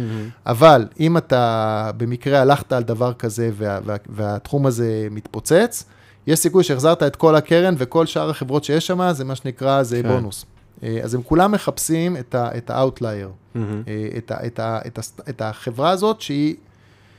בלתי צפויה ו- והיא מחוץ לקופסה, כן? גם Airbnb זה ככה, בוא נחשוב רגע על Airbnb כדוגמה, למרות שעכשיו אנחנו בתקופת קורונה ו-Airbnb כן. מרגיש כמו נפילה, לא, כולם לא. תקועים עם דירות של Airbnb ואי אפשר להשכיר אותם, אבל בוא נלך שנה אחורה, שזה היה, דיברו על הנפקה של, או WeWork, כן? WeWork זה, זה, זה, זה פד לגמרי, Airbnb זה עוד משהו שהוא, זה, זה עולם אחר. תראה, אז Airbnb, אתה יודע, קל להגיד, שזה ברור, ובטח Airbnb, אבל שאמרו, מה, אתה חושב, אנשים יסכימו לתת את הבית שלהם לאנשים זרים לגמרי למשך אה, שלושה ימים בשבוע? הרעיון ברור. כשהיזמים ניסו לשווק את זה בהתחלה, הם אכלו כאפות על הדבר הזה, וצחקו עליהם, כל המשקיעים אמרו, חבר'ה, זה לא יעבוד, והם הלכו bootstrap, ומה שנקרא, הביאו את כן. הלקוחות כן. בשיניים. הלכו עם כל הטיוב של הצילום בדירות, שהם הביאו את הצלמים כדי להפוך את הדירות לטובות יותר, וזה, ועשו הרבה דברים ב... כן, אז... אז אה, אז הרבה פעמים דווקא הדברים, וגם אני חושב שגם אה, אה, טוויטר זה לא, אה, של ג'ק דורסי. הזכרנו אותו קודם, זה לא שביום אחד, יודע, הוא, נגע בזה וזה הפך לזהב, כן. וזה, זה, זה, התהליכים האלה לוקחים זמן. כן. המקום הזה שוב של ה-VCs, מה שעוד דבר נוסף, אני סתם חוזר רגע לצ'אמאט, שיש בו איזשהו אתגר, וזה למה הוא קורא לדבר הזה, זה פונזי, זה ש... מה שקורה זה שבסוף החברה גם הרבה פעמים, ה-VC מנסה הרבה פעמים להוציא גם את הכסף החוצה בכל מיני תצורות, ואז גם איך, איך מעריכים שווי של חברה, מה הם עושים, הוא אומר, שם אתה אומר, רוב החברות שנבנות היום, הן חברות שהן לא באמת עם product market fit אמיתי. מה קורה? הן מגייסות כסף, ואז הן מתחילות לייצר marketing, הן מייצרות שיווק החוצה. בפרקטיקה הן לא רווחיות, אבל הן גדלות, המחזורים שלהן גדלים. מאיפה המחזורים שלהן גדלים? מזה ש-30-40% מהכסף הולך על פייסבוק, הולך על אמזון במקרים מסוימים, הולך על גוגל, הולך על, על, על marketing שמגדיל את המחזורים של החברה, אבל החברה לא רווחית, היא מגדילה מחזור. ואז פתאום הגיוס הבא, התחלנו, לא משנה, זה ב seed, ופתאום Series A ו Series B וכולי, אז הסיר, הגיוס הבא, הגיוס הראשון היה ב-valuation בהערכת שווי של 20 מיליון. הגיוס הבא כבר בהערכת שווי של 80 מיליון, כי החברה גדלה במחזורים. אבל האם זה שהם שזרקו עוד כסף לש... לשיווק, האם זה שיפר את ה product market fit? האם יותר אנשים באמת צריכים את המוצר הזה? או שזה השיווק דחף? האם החברה באמת יודעת להיות רווחית ולייצר? התשובה היא הרבה פעמים לא, אבל היא מגייסת עוד כסף בווליואציה יותר גבוהה כי הם גדלו. ואז הוא אומר שיש הרבה חברות שהיום הן גדלות, לא כי באמת השוק צריך אותן, לא כי יש product market fit. זה לא, זה, זה לא חברה, והוא אומר, ככה, זה, הוא נתן דוגמה של אה, סקוטרים, בסדר? של כל הדברים, אה, כל הקורקינטים, שזה heavy capital וכולי, ודברים ועניינים, ונכנסים לדבר הזה, ועושים שיווק וזורקים את הקפיטל והכל, והחברה כאילו גדלה ומגייסת, אבל האם זה באמת חברה שמה שנקרא חברת קיימות, חברה שפותרת בעיה אמיתית, חברה שאפשר לדבר על הקורקינטים כדוגמה, אבל הוא לא מדבר על כזה, הוא מדבר על הרבה חברות אחרות של, וה-VCs למעשה אומרים בואנה אנחנו אחלה. ארבע חברות שלנו, אה, עכשיו הם גייסו בווליואציה פי ארבע יותר, לפי הדבר הזה, אז אומרים, בוא'נה, אני, אני ממש טוב בזה, אז בוא נפתח עוד קרן. אז נפתח עוד, כן, ואז השאלה היא, ואם עושים את זה ככה, אז בסוף, זה כמו בכיסאות מוזיקליים, אז מי זה זה שבסוף נשאר עם ה... עם ה כן, בדיוק. כן, מי, כן אז... אה, מי נשאר ערום? מי נשאר ערום? מי, מי, מי הפראייר בסוף שזה, אז אתה יכול להגיד שבסוף זה הולך לשוק הציבורי. כן? מונפק, מונפק לגמרי. מתפזר על, על עוד פעם, על ה... על ה, על ה WeWork דוגמה קלאסית. כן, על, על הפן, עוד פעם, זה, זה אותם פנסיונרים של, של המשטרה והמכבי אש ב, ב, כן. ב, בסטייטים האלה בארצות הברית, ב flyover state שאף אחד לא יודע, בזה. בפנסיות שלהם. בפנסיות שלהם, והם מה שנקרא את הנקניק, במרכאות, הם, להם דוחפים את הנקניק. כן. יש, יש, אני שומע, שמעתי את הטיעון הזה, ויכול להיות שזה נכון, אבל בוא, קטונתי, אני, אני לא הזאב מוול סטריט, ויש שם מנגנון שלם בוול סטריט, שיש אנשים... נגיד לא מקים VC? תשמע, אה, וזה לא שלא חשבתי על זה, וזה לא חש... חשבתי על זה הרבה פעמים. אה, והסיבה שאני עוד לא הקמתי VC, זה עוד לא, ש- עוד לא. לא, עוד לא. שמעתי את הסוגריים. שמעת, כן, כן. כן, כן, כן. זה שאני לא מצאתי את, ה, את הנישה שבה אני יכול בוודאות להגיד של ו- יתרון יחסי. כן. אוקיי, יש פה כבר מספיק VC בארץ, עד כדי כך יש פה הרבה VC בארץ, שאני כ angel מתקשה היום להשקיע, ויש לי כסף זמין להשקעות. אה, כי החישוב הדיל תוחלות... flow הד- הרלוונטי לא מספיק. זה- ה deal, flow- א', הדיל, יכול להיות שאת ה deal flow הטוב אני לא רואה, אבל גם את ה deal flow שאני רואה, המחיר כניסה, הווליואציית כניסה, וגם עכשיו, בתקופת אה, פוסט קורונה, פוסט קורונה? אה, תוך כדי קורונה, אבל לא פרי קורונה. כן. כן, אני, אני טענתי בסוף 2019 בריאיון בגיק טיים. שאנחנו בבועה, ואז באה הקורונה שבוע אחרי זה, ו- ו- ומה שנקרא... העצימה את הבועה. והעצימה את ה... רגע, היא לא העצימה את הבועה, היא לחברות הקטנות, ה-early stage, לא קל לגייס. נכון, לא קל לגייס כי כסף, היה היה מלא כסף בשוק, חופשי, שכאילו רק אנשים חיפשו איפה לנתב אותו. ו- נכון. הוואליואציות כאילו מפגרות, המכפילים, מה שנקרא, קוראים לזה בשוק ההון אוויר דליל. המכפילים של החברות הציבוריות כבר הם מכפילים הם, לא אה, זה הגיוניים. מכפילי מכירות, לא מכפילי רווח כן. של 15 כן. ו-20 ו-30, תיקח אה, פלוטון, אתה יודע מה זה פלוטון? לא. זה זה מין אופניים, אה, למעשה זה- זה זה- זה אופניים כאלה כמו בחדר כושר, אוקיי. שמתאמנים עליהם, ויש להם איזשהו אה, מסך, שאתה רואה כל מיני אה, מאמנות כושר כן, כן, כן, מפורסמות, כן, כן. ומוכרים את זה ב-5,000 דולר ל- ליחידה, כן? עכשיו, בסוף Mhm. זה אופני כושר, בוא. לא גם אם זה עושה קפה ו- ו- וגם לוקח את הילדים לגן הבעיה במקומי. שזה פותר זה כושר. בסוף. זה אופני כושר שנמצאים בבית, אתה קם בבוקר ועושה כושר, וזה עולה, אני לא זוכר אם זה עולה 2,000 או 5,000 דולר, ויש לזה גם מנוי SaaS שעולה כך וכך, Mhm. עשרות דולרים וזה. החברה הזאת אה, נסחרת, נדמה לי, אם אני לא טועה, אל תתפוס אותי בזה, נדמה לי 35 מיליארד או 40 מיליארד דולר, מטורף. אה, מכפיל של אה, 15 או 20 אה, על ההכנסות. עכשיו, כמה אופני כושר כאלה אה, בסוף אפשר למכור? מה, אנשים... אה, כל החיים יעשו כושר, כל היום הם יעשו כושר בבית, כולם יעשו כושר, כולם יקנו אופניים כאלה, זה לא הגיוני. כשאתה מסתכל אבל על הנסדק, אתה רואה מה קרה ל... אתה, אתה מסתכל על ה... אתה, אתה מסתכל על הגרף, ואתה רואה, הנסדק, המדד שמאגד חברות הייטק וזה, אתה מסתכל מה קורה במרץ, יש, יש דיפ קטן, תיקון ב, לקראת סוף אפריל, ומאז ועד היום יש כבר הכפלה של... תשמע, תשמע סיפור, כן? אני הייתי מושקע בפייבר, אה, כשהייתה חברה פרטית, אוקיי. בסכום קטן. מתי השקעת בה? באיזה שלב? אה, השקעתי בה, נדמה לי שהייתה שווה 200 או 300 מיליון דולר ווליואציה, משהו כזה, לא סכום גדול. אה, אוקיי, 200-300. כן, לא, לא בהתחלה, לא, לא, היא הייתה כבר- עם כמה מאות עובדים. שרצה, כן. כן, כן. אוקיי, מיכה קאופמן יזם מדהים. מדהים. הוא, אגב, אתה רואה את המנכ"ל הקלאסי של ה execution. וחבר אליו גם אה, אה, CFO שכבר הנפיק כמה חברות, כן, ועזר כן, לו כן. לבצע את הדבר הזה, ואתה יודע, והיה היה הנפקה, נדמה לי לפני חצי, אה, שנה, משהו כזה, כן. כן. והייתה הנפקה, והיה, כשיש הנפקה, אז בדרך כלל, למי אתה היית עוד מושקע אני הייתי בהנפקה. כבר מושקע ב- מלפני ההנפקה, אבל יש lockup, אי אפשר למכור, אה, נדמה לי, למי שבא, שמחזיק בחברה הפרטית, יש חצי שנה של חסימה, אסור אה, למכור, מהמם, גם, מהמם. גם ליזמים, זה כן, בדרך כן, כלל כן, ככה. אוקיי, עברה חצי שנה, אה, השתחרר הלוקאפ, מכרנו חצי נדמה לי, מכרתי חצי, וגם היזמים וגם, וגם כולם מכרו חצי. משחררים כסף משחררים הביתה קצת. כסף הביתה. כן. אוקיי, זה היה לפני הקורונה. אחרי זה, אה, ואז באה הקורונה, חטפנו בומבה. הנפקה אגב, אה, במילה רק אולי תסביר לכולנו, ש... אה, הנפקה זה שלוקחים, אה, שהחברה הופכת להיות נסחרת בבורסה.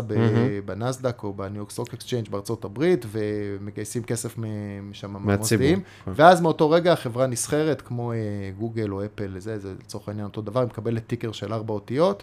אפשר לקנות ולמכור, ובעצם כל בן אדם שיש לו חשבון בנק יכול לקנות את המניות שלה, אז בדרך כלל מוסיף ל- לערך של החברה, אומרים שיש פרמיית סחירות של 30 אחוז, אה, מיידית, רק על זה שאפשר לקנות, שכל, שכל העולם למעשה יכול לקנות כן. ולמכור את הדבר הזה. בדיוק.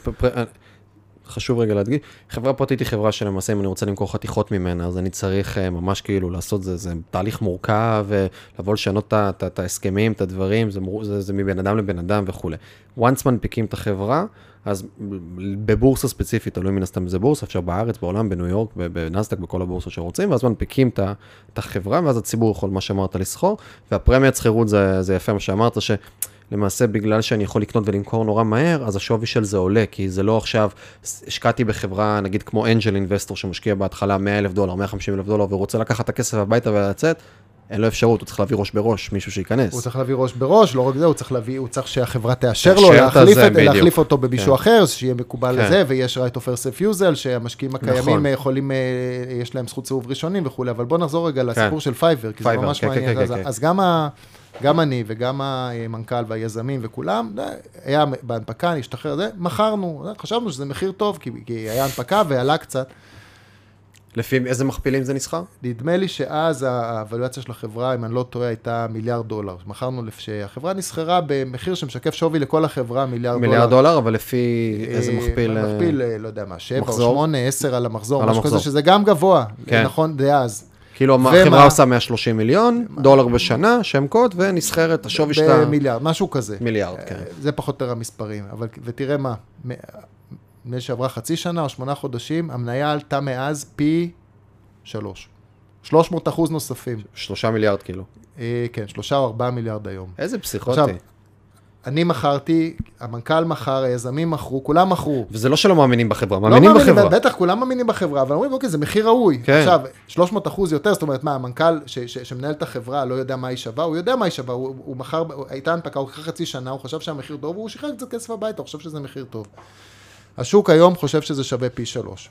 אתה יודע, אז, אז, אז מה שזה מראה הרבה פעמים זה שא', או שהשוק הציבורי מנופח מעבר ל, ל, לכל קנה מידה, או דבר אחר, ש, שגם מנכ"ל של חברה לא יודע על מה הוא יושב, אה, כי חוכמת ההמונים אה, אה, יותר חכמה ממנו. אז מה, מה אתה חושב?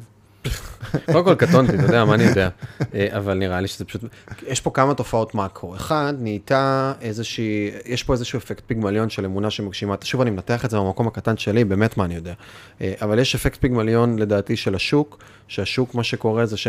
רגע, יש brick ו mortar עכשיו שהולך קפוט, קניונים שהולכים קפוט, נדל"ן מסחרי שהולך קפוט, וכנראה גם חברות הייטק שהולכות לצמצם גם בעתיד, וחלק עבודה מהבית, ומסתכלים 20-30 אחוז, וכל מיני shit בסגנון הזה. טוב, מה עושים עם הכסף? לאן מעבירים אותו? הייטק פחות נפגע, הייטק ממשיך לרוץ, הייטק זה, בוא, אז יש כסף שהשתחרר או מנותב, או התודעה הציבורית הולכת למקומות אחרים. זה לדעתי איזשהו מהלך אחד. אה, ושתיים, יש גם את המקום הזה של הריצה, שזה פשוט, זה, זה, זה, מין snowball שבמקום, הפתיע אותי אגב, אני חשבתי, בסדר? כי הרי אם מסתכלים על עולם הסטארט-אפ, שבעיקר, על עולם ההייטק, ה tech, בכללי יש הרבה מוצרים שהם מוצרים, אה, הרבה ממנו מונע על ידי B2B. ולא על ידי B2C consumer קצה, וכשה business to business הזה, מה שקורה זה שהרבה פעמים התוכנות הן לא הקו הראשון שנפגע, אלא הן הקו השני או השלישי. מה זה אומר? שאם אני חברה שמוכרת עכשיו אה, אה, מוצרי, שם קוד סיילספורס, בסדר? אני מוכר עכשיו סיילספורס, ולסיילספורס יש אה, חברת CRM של Customer Relationship Management, שיש לה עכשיו כל מיני פתרונות לעסקים. אז עסק שכרגע אה, נפגע, הוא לא מוריד את התוכנת CRM שלו ב-day one. אה, הוא קודם כל מתעסק במה שהוא צריך להתעסק בו, אבל בשלב שני הוא כבר מתחיל, טוב, איפה אני מקצץ עכשיו? מה קורה? מה אני עושה? אז אני הורדתי 20% מהעובדים והורדתי פה, עכשיו בואו נתחיל לקצץ בתוכנות, בואו נתחיל לקצץ בעוד דברים. כן. אני למעשה, הקו השני, אני מתחיל רגע לקצץ בו. ואני, אני, ההערכה שלי הייתה, זה ש... בדוחות הכספיים, חברה ציבורית, אני, אם חוזרים לכל חברה ציבורית, כל רבעון נדרשת להוציא דוחות כספיים החוצה, כי חברה ציבורית כולם צריכים לדעת מה קורה בה.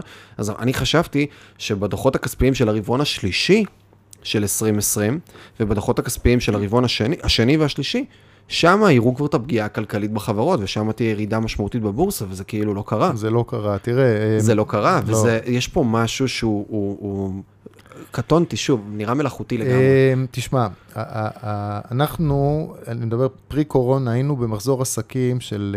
אה, גם צמיחה של עשר שנים. עשר שנים. אז זה היה. מה שנקרא, המשבר היה כתוב על הקיר, אף אחד לא ידע מתי הוא יהיה, והוא לכאורה התרחש ב... כתוצאה מהקורונה מהמם. במרץ אה, מרץ אה, 2020.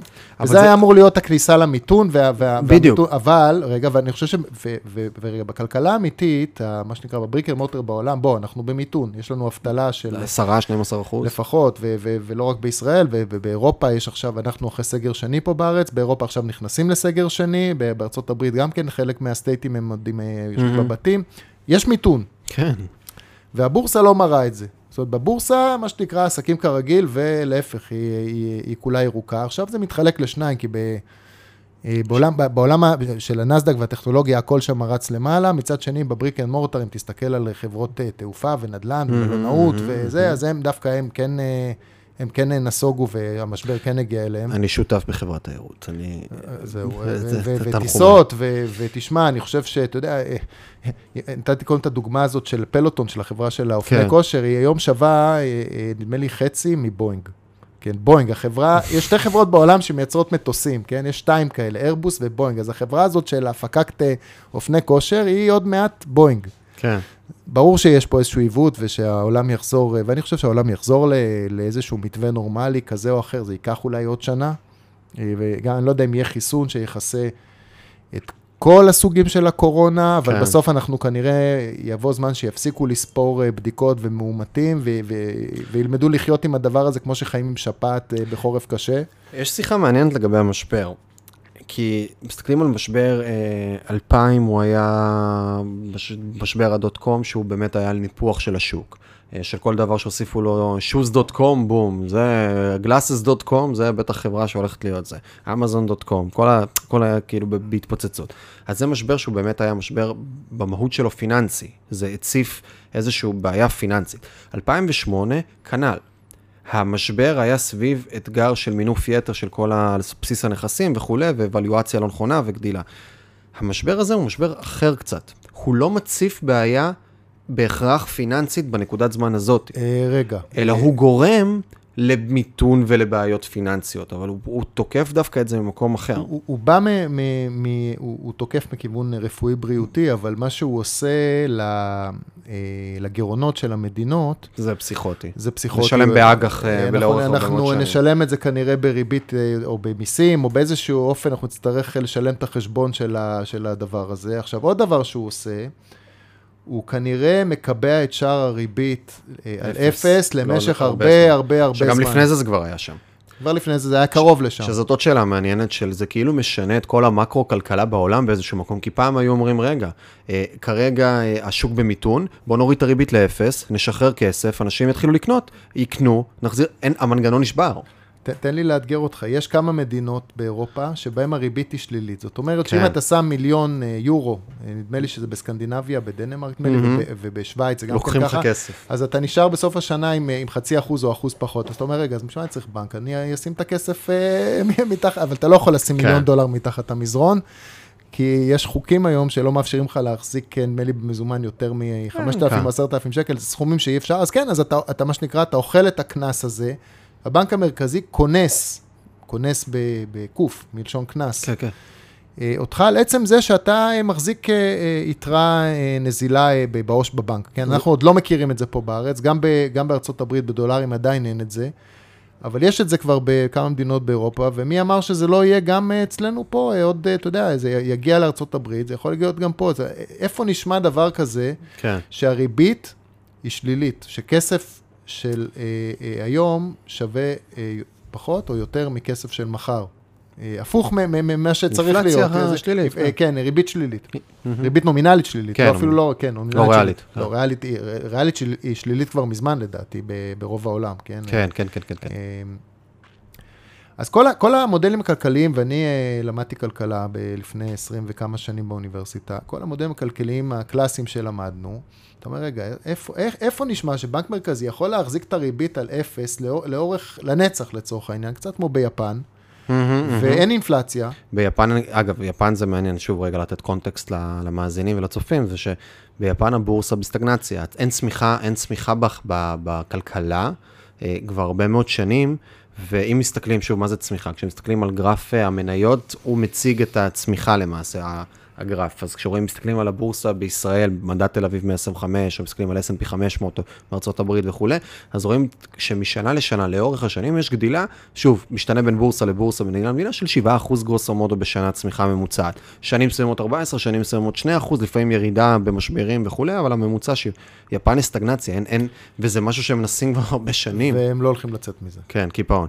אז השאלה אם הבורסות בעולם הולכות למקום הזה. אז זה, כי, זה, כי יכול להיות, ושוב, קטונתי ומי אני, וגם אני לא כלכלן ולא שום דבר, אבל המקום הזה של, אתה, הבורסה מש- ממשיכה לצמוח, למרות כל הנתונים האחרים שמראים לך על מיתון ודווקא איזושהי כן סטגנציה שצריכה להיות, היא ממשיכה לצמוח באיזשהו משהו שהוא, שהוא הוא, הוא, כנ- נראה מלאכותי מבחוץ. תראה, אז, אז קודם כל, לא, לא, אנחנו לא יודעים. בוא, בוא נצטנע ולהגיד שאנחנו לא יודעים, זה נראה מופרך, זה נראה מלאכותי, זה נראה לא הגיוני, מצד שני זה קורה, וזה, אתה יכול להגיד שזה... אה, אה, זה מחשבים בכלל, מסחר, כל מיני אלגוריתמים של כל מיני, כל כן. מיני חבר, אה, מחשבי algo trading שמבוססי AI שמתחרים אחד בשני, זה גם נכון. אבל כן. זה, אבל זה לא רק זה, כי בסוף גם יש... יש לך מוסדיים, יש לך יש לך שחקנים מוסדיים ויש. לך וורן כן. באפטים כאלה שאומרים, אוקיי, אני נכנס בשווי כזה וכזה, והם לא... משקיעי ערך, מה כן, שנקרא. כן, יש גם כאלה, אז זה לא רק המחשבים. שמשקיע אבל בוא, שנייה אה, ננסה להבין מה, מה עומד מאחורי הדברים האלה, כי אני חושב שהרבה ממה שאתה, מהתופעות שאנחנו רואים בכלכלה, הן נגזרות של תופעות דמוגרפיות. ברור.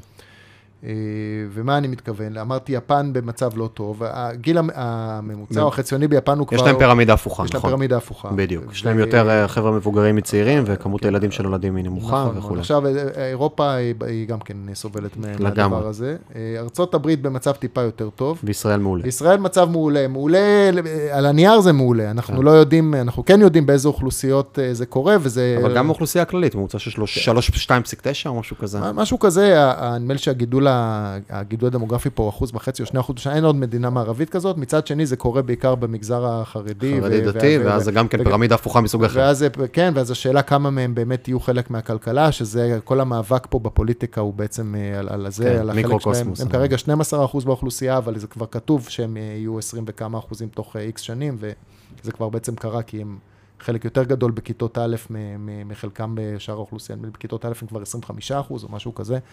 לא צריך להיבהל. בסוף חלק מהם אין ברירה, הם יצטרכו אה, לסחוב את האלונקה של עצמם, יצטרכו לעבוד במשהו, האנשים האלה. כן. אבל זה לא הדיון. מה שאני מנסה להגיד, זה שדמוגרפיה היא זו שבסוף מושכת את, ה, את, ה, את הכלכלה, ויש לנו עדיין, ואני ככה רוצה להפנות זרקור אולי למקום שעוד אה, לא, לא דיברנו עליו, אה, אה, לייבש את אפריקה. כי באפריקה. אפריקה אה, היא סין אפ- אה, של המאות האלה אומרים. משהו כזה, ולמה? כי יש לנו באפריקה, אה, נדמה לי היום מיליארד תושבים, או משהו כזה. והגיל החציוני שמה, נחש, 17, 14, בול, משהו באזור משהו הזה, כזה, כן. כן. כי כמות ש- הילדים היא גדולה. היא אינסופית, ומצד שני, הרפואה כבר היא יותר טובה ממה שנהוג לחשוב, ויש להם פחות תמותת תינוקות וזה, ו... כי התפיסה שם, שוב, זה ככל ש...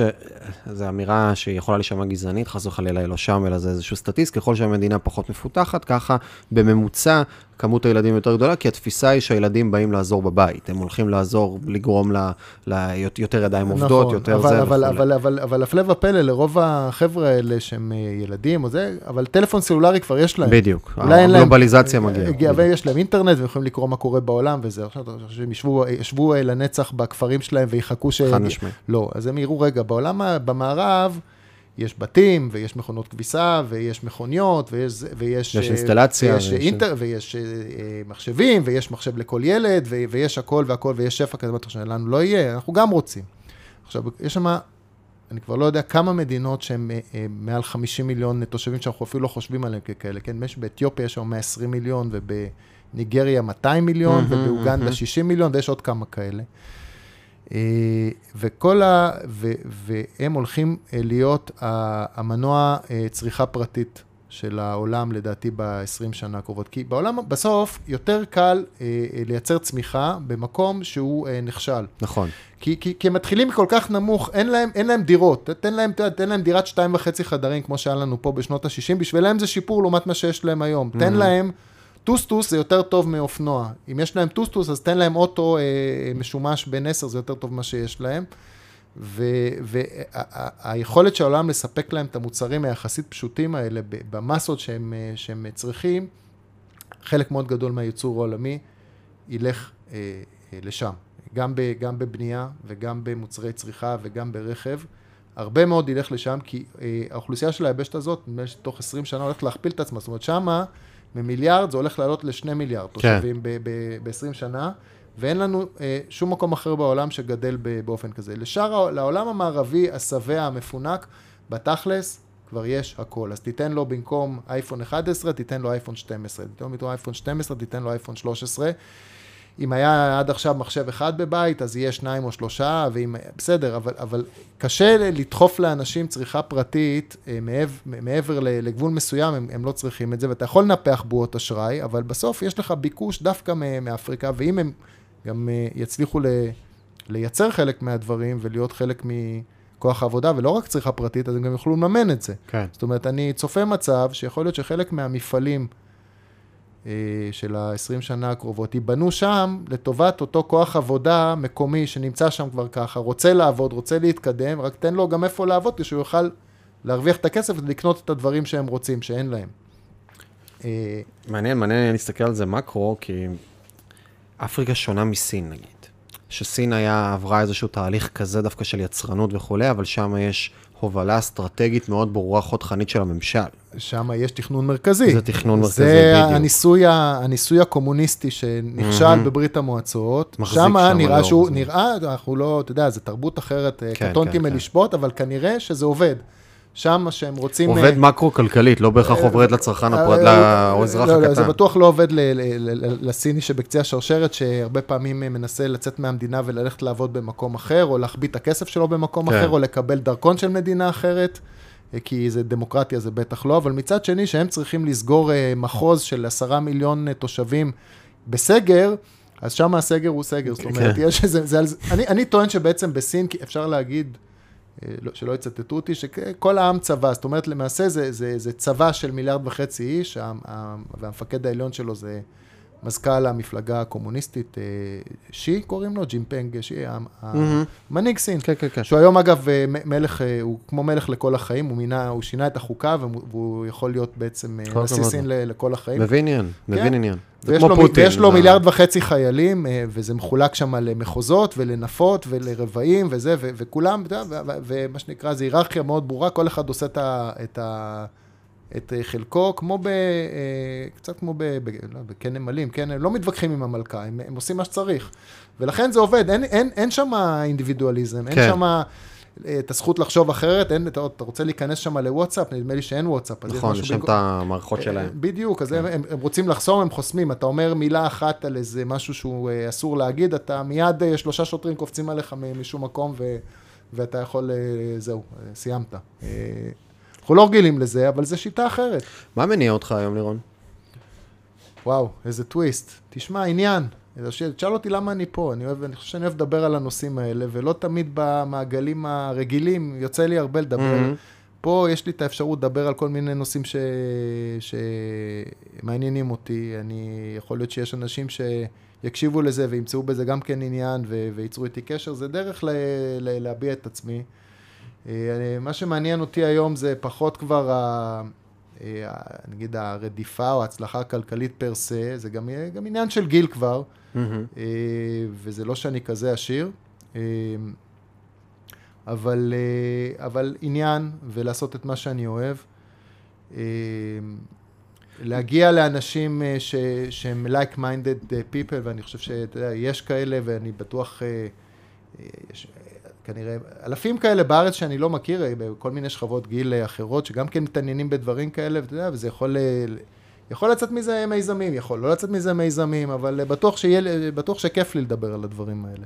אתה בחברה שהיית בה, שבסוף מכרתם ל ironSource, החברה הראשונה שככה התניעה את את את המסע שלך אחר כך גם כ angel וכולי, היית operator? מה היית בפנים? היית כאילו, לא- דיברנו על זה קצת לפני, לא היית המנכ"ל, נכון? כן, הייתי מה שנקרא, אה, אה, יכול לקרוא לזה CXO, זה פעם Chief Product Officer, פעם Chief Operating Officer, פעם Chief Financial Officer, מה, ש- מה שצריך. זאת אומרת, לא הייתי המנכ"ל, אבל הייתי, הייתי אגב בעל המניות הגדול. אה, כמה כי- עובדים הייתם בשיא? היינו בשיא 50. 50 עובדים. וכן אתה אומר שהיית COO, היית Chief כן, Op. כן, הייתי אה, COO ותפקדתי גם כ-CFO עד שהבאנו CFO, כי כבר אה, לא סמנכ"ל יכולתי. להשתלט, כן, כי. לא לא יכולתי להשתלט על זה באיזשהו שלב, הקמתי את מערכת הכספים הזאת מאפס, והייתי צריך להביא אנשים, אה, לנהל אותה. לנהל אותה, זה היה גדול עליי באיזשהו שלב. מעניין, וכי אז כן היית operator כן. בתוך החברה, זה לא שהיית אה, product חד קלאסי. משמעית, זאת חברת bootstrap, תקשיב, זאת חברה, bootstrap מאפס, למעשה אין מאפס. השקעות חיצוניות. אה, חוץ משני חברים שלי שנכנסו, נדמה לי אחרי חצי שנה או שנה, ב-100 אלף דולר כל אחד, זהו, כל השאר זה, זה bootstrap, מהמם. הקמנו חברה אה, בלי, ורדפו אחרינו כל ה-VC. חברה, כי זאת חברה למעשה שמ-day one כבר ייצרתם הכנסות. מה- לא מ-day one, אבל בוא נגיד אחרי שלושה חודשים. כבר היה לנו איזושהי אה, פלטפורמה ש... שהשתמשנו בה, זה סוג של ad network למעשה. אה, היה קיים האב טיפוס שלו, ה prototype שלו אחרי חודשיים, שלושה כבר אה, היה באוויר, והתחלנו להעביר דרכו traffic, ואחרי זה... מי היו הלקוחות אגב? לקוחות היו בעיקר B2B? חברות תוכנה, B2B, חברות תוכנה שרצו לפרסם את התוכנות שלהם על גבי הפלטפורמות שלנו. מהמם, מהמם, ולקבל traffic שהופך ללידים ולמכירות. מהמם. אז למעשה, שוב, bootstrap זה משהו שכן מעניין לדבר עליו, של, זרקתי את זה מקודם, כי זה, זה נורא תלוי באופי של החברה, לא כל חברה יכולה להיות bootstrap. ממש לא, כל חברות ש... חברה. לא, לא, חברות שצריכות פיתוחים... אה, over לא יכולה להיות. ח- לא, לא, לא, אם צריך אה, פיתוחים טכנולוגיים אה, מורכבים, אה, אה, ודברים, לה- להמציא דברים ולפתח דברים מאפס אי אפשר. bootstrap, bootstrap אתה יכול שאתה לא עושה open source, או שאתה הולך על דברים שהם יותר... שהפתרון הוא פשוט ואתה חזק כן, בשיווק ואתה מכירה, חזק, חז- ואתה... ואתה יודע מה אתה עושה, וה- והטכנולוגיה היא לא מאוד מסובכת, ואולי אפשר גם לקנות אותה בכלל ב outsourcing, ובסוף הסטארט-אפ שלנו, הוא היה סטארט-אפ שהוא יותר... לחבר בין הרבה דברים קיימים. בדיוק, שהוא כן. סטארט-אפ שהיה יותר סטארט-אפ עסקי ממה שסטארט-אפ אה, טכנולוגי. בדיוק, כן. כן, כן, כן, כן, כן. לא באתם, אה, שוב, לא ממקום חס וחלילה שיפוטי, אבל לא באתם לפתור איזה בעיה עולמית, אלא באתם אמרתם, טוב, יש פה איזה רעיון למיזם עסקי מעניין, לא, שאפשר זה לזה. היה distribution, אנחנו לגמרי. היינו בעסקי ה... ארביטראז'. מונ- זה לא היה, במקרה שלנו לא היה אה, ארביטראז', נכון, היה כן. מונטיזציה, מונטיזציה של... אה, מצד אחד לבעלי אתרים הצענו מונטיזציה של ה traffic שלהם. ומצד שני למפרסמים הצענו distribution, זאת אומרת הפצה של התוכנות שלהם ומכירות. כן, אז בגדול, חיברנו בין, אה, בין אה, בעלי אתרים לבין... אה, שם אה, Outbrain. מ- ממש, דומה מאוד. אה, אנחנו עשינו את זה על, אה, על, על קטגוריה של תוכנות, הם עושים את זה על פרסום באופן כללי, אבל זה מאוד מאוד דומה. וואלה, מאוד דומה למודל העסקי, הוא, מה זה דומה? הוא למעשה הוא- זה... מעניין. טאבולה אאוטברין, רק כאילו במילה, מה שטאבולה ואאוטברין עושים, שהתמזגו לפני איזה שמונה חודשים, משהו באזור הזה, שהשווי שלהם כבר לא רע בכלל, והגיע למספרים של לדעתיים כבר באיזה 300 מיליון, אבל שוב, זה שווים, שווים פנימיים, אבל זה לא... כן, לא ואני הונפקו. אני, אני, לא, אני לא מספיק מעודכן, אבל דווקא קראתי שבזמן האחרון פחות, אה, הם דיברו שם על הנפקה, שכן תצא לפועל או לא תצא לפועל, לא בדיוק זוכר, אבל כן, אבל, אבל בסך חברה, הכל... כן. מה הם עושים? הם הולכים לצורך העניין שם קוד ל-ynet, ואומרים, תביא לי את החלונות האלה והאלה והאלה, שאני יכול לשים בהם מודעות למעשה, כמו, אני, אני לא, ואז טאבולה וארדמן הם למעשה המתווך, המידלמן, שנמצא באמצע בין אה, אותו בעל עסק, שהבעל עסק יכול להיות שטראוס, והבעל עסק יכול להיות גם המלין מדיה, החברה שלי, שרוצה עכשיו לפרסם, ובאה ומתווכת לאותו גוף כמו ynet, כי אני עכשיו, כחברה קטנה, רוצה להפוך את התהליך לתהליך שהוא אופטימלי, אז אני לא הולך עכשיו ל-ynet, לעשות משא ומתן וכולי, אני בא, טכנולוגית נכנס, ולמעשה מאפשרים לי את החלון הזה לשלב הבא. אגב, למה, שאלה שהיא מעניינת אותי ברמת המיקרו, למה אה, מכרתם את החברה? למה לא המשכתם איתה? מה, מה מניע יזם בסוף למכור את החברה? כמה זמן רצתם איתה? אנחנו רצנו איתה שנתיים שלוש. אה, זה כלום. לא הרבה, אנחנו הגענו כלום. לתוצאות מאוד מאוד יפות בזמן קצר. ואתה נכנס באמת פה לנקודה מאוד מאוד מעניינת, של האם למכור, כן. למה למכור, מתי למכור, בכמה למכור ולמי למכור. אה, אני חושב שהשאלה, אני, סליחה שאני מתחיל לענות, כן? אבל אני חושב שהשאלה קודם שיזם שואל את עצמו זה למה אני בתוך החברה הזאת? האם המניע שלי הוא עסקי, פר אקסלנס, לייצר פה כסף, חברה, עבודה, או יש פה איזה מישן מאחורי הדבר הזה, ואני, אילון מאסק למשל, לא ימכור את טסלה. זה, זה, זה משהו כזה, מרק צוקרברג בשלבים הראשונים גם לא אם הוא לא היה מוכר את פייסבוק, זה היה to connect the world, עד שזה נהיה אלגוריתמיקה פרסומית נורא. אני, אני, תרשה לי להצטנע, לפחות לי, ואני חושב שגם, ל, אני, כן. אני חושב שגם לשותפים שלי לא היו יומרות uh, מהסוג הזה של uh, לשנות את העולם uh, מהמם. מ- מ- ברמות האלה, ואני גם חושב, אני לא יודע כמה סטארט-אפים אה, ישראלים אה, יש כאלה ב, ב, עם, עם, עם יומרה כזאת לשנות העולם. אני יכול לחשוב על כמה. מובילאיי, ווייז אולי. אולי, אולי. צ'ק פוינט, ש- צ'ק ש- פוינט ש- בשלבים ש- הראשונים. בשלבים הראשונים שלה, כן. כן, אה, אבל אה, רוב- אני לא חושב שרוב ה- רוב החברות הייטק פה הם... אה, הם אה, מודלים כלכליים הם- הם- טובים. אני חושב שהן אה, מבוססות יותר על מודלים כלכליים ופחות... אה, תשמע, יש פה חברות שבוא, יש פה, אנחנו בכל זאת מובילים בכמה דברים, וכן, אה, אפילו, ב, אפילו ב-old economy, יש לנו. לא מעט חברות שהן אה, לכאורה חברות כלכלה ישנה, שהן מאוד מאוד מצליחות ומובילות בתחומם, כן, קח את תחום ה... אני יודע, את תחום ההשקיה, בסדר? כן. אה, חברה כמו נטפים, אני אומר, חברה מובילה בעולם, זה Mhm. כאילו היום לא סקסי, ומי בכלל מדבר על זה, הכל סאס והכל זה, אבל בואו, בסוף צריך בעולם חקלאות, צריך התפלת מים, כל מיני דברים כאלה. אה, אנחנו די מובילים בזה. כך שיש, בוא, אני חושב שהתפלת מים, אפשר להגיד שזה משהו שהוא חשוב באמת. אה, אה, שאלה מעניינת, נגיד אתה עכשיו, בסדר? אתה נמצא בחופש כלכלי מסוים, נמצא כבר במקום שהוא אה, איזה... עכשיו, מה מניע אותך להשקיע בחברות שמשנות את העולם, בחברות כלכליות, שיהיה לך כיף, או קצת מכל דבר גם? הייתי אומר קצת מכל דבר, ובעיקר שיהיה מעניין. שיהיה מעניין. שיהיה, כמשקיע שיהיה מעניין, קודם כל שיהיה מעניין, אז, ב, אז אתה, אתה יכול למצוא אותי גם uh, עושה דברים uh, קצת בתחום הנדל"ן, אתה יכול למצוא אותי עושה קצת דברים ב, בשוק הציבורי, כלומר בשוק ההון בבורסה, אתה יכול למצוא אותי גם כן ממשיך uh, לחפש uh, סטארט-אפים, גם מקבל, לקבל סטארט-אפים בתחילת דרכם, וגם לחפש חברות בשלבים יותר מאוחרים, זאת אומרת, זה, זה מעניין אותי. כן. אין לי פה איזה קו וזה, אבל כן, אני מחפש... אני כן מחפש את, ה, את הדברים שהם, אה, שהם קצת אחרים אמ-המ. ופחות בנאליים, ושוב, מתוך ראייה שאולי שם מסתתר ה... הקצוות של הגאוס, הקצה... לא האמצע שלו. בדיוק ככה. הקצוות של בול. הגאוס, תן לי את השלושה וחצי אחוז בקצה. בדיוק. אוקיי, אז אני חוזר רגע עוד פעם ברשותך לשאלה. כשעמדתם לפני מכירה, אה, וזו הייתה מכירה בכמה עשרות מיליונים, נכון? עשרות מיליוני דולרים לאיירון סורס. מה, שמה, מה עמד לכם כאילו למול העיניים, האם למכור או לא למכור? אז תראה, קודם כל הם, איירון אה, סורס היו שותף עסקי שלנו. מ-day אה, one. כמעט מ-day one, והם היו בעצם, אני חושב שהם היו גם אה, לקוח וגם ספק, עבדנו איתם בכמה, בכמה מישורים, והם היו הכי גדולים, בטח חלק, חלק גדול מהזמן. כן. או בטח ב top, ב top שלוש של הלקוחות שם. ולהם היה טכנולוגיה... שעשתה דברים דומים, לא זהים לגמרי, אבל uh, הטכנולוגיה שלהם הייתה יותר טובה. זה, זה משהו שאנחנו ראינו. הם התחילו פחות או יותר יחד איתנו, אבל מבחינה טכנולוגית מצבם היה יותר טוב. היה להם uh, CTO, uh, שהוא עדיין אחד, uh, הוא עדיין שם, זה אחד הפאונדרים, מאוד מאוד חזק. Uh, והיה ברור שהם רצים בקצב יותר מהיר משלנו, והם uh, זיהו אצלנו, אני חושב, איזושהי uh, איכות מסוימת של, של הצוות ואקסקיושן מאוד מאוד מהיר.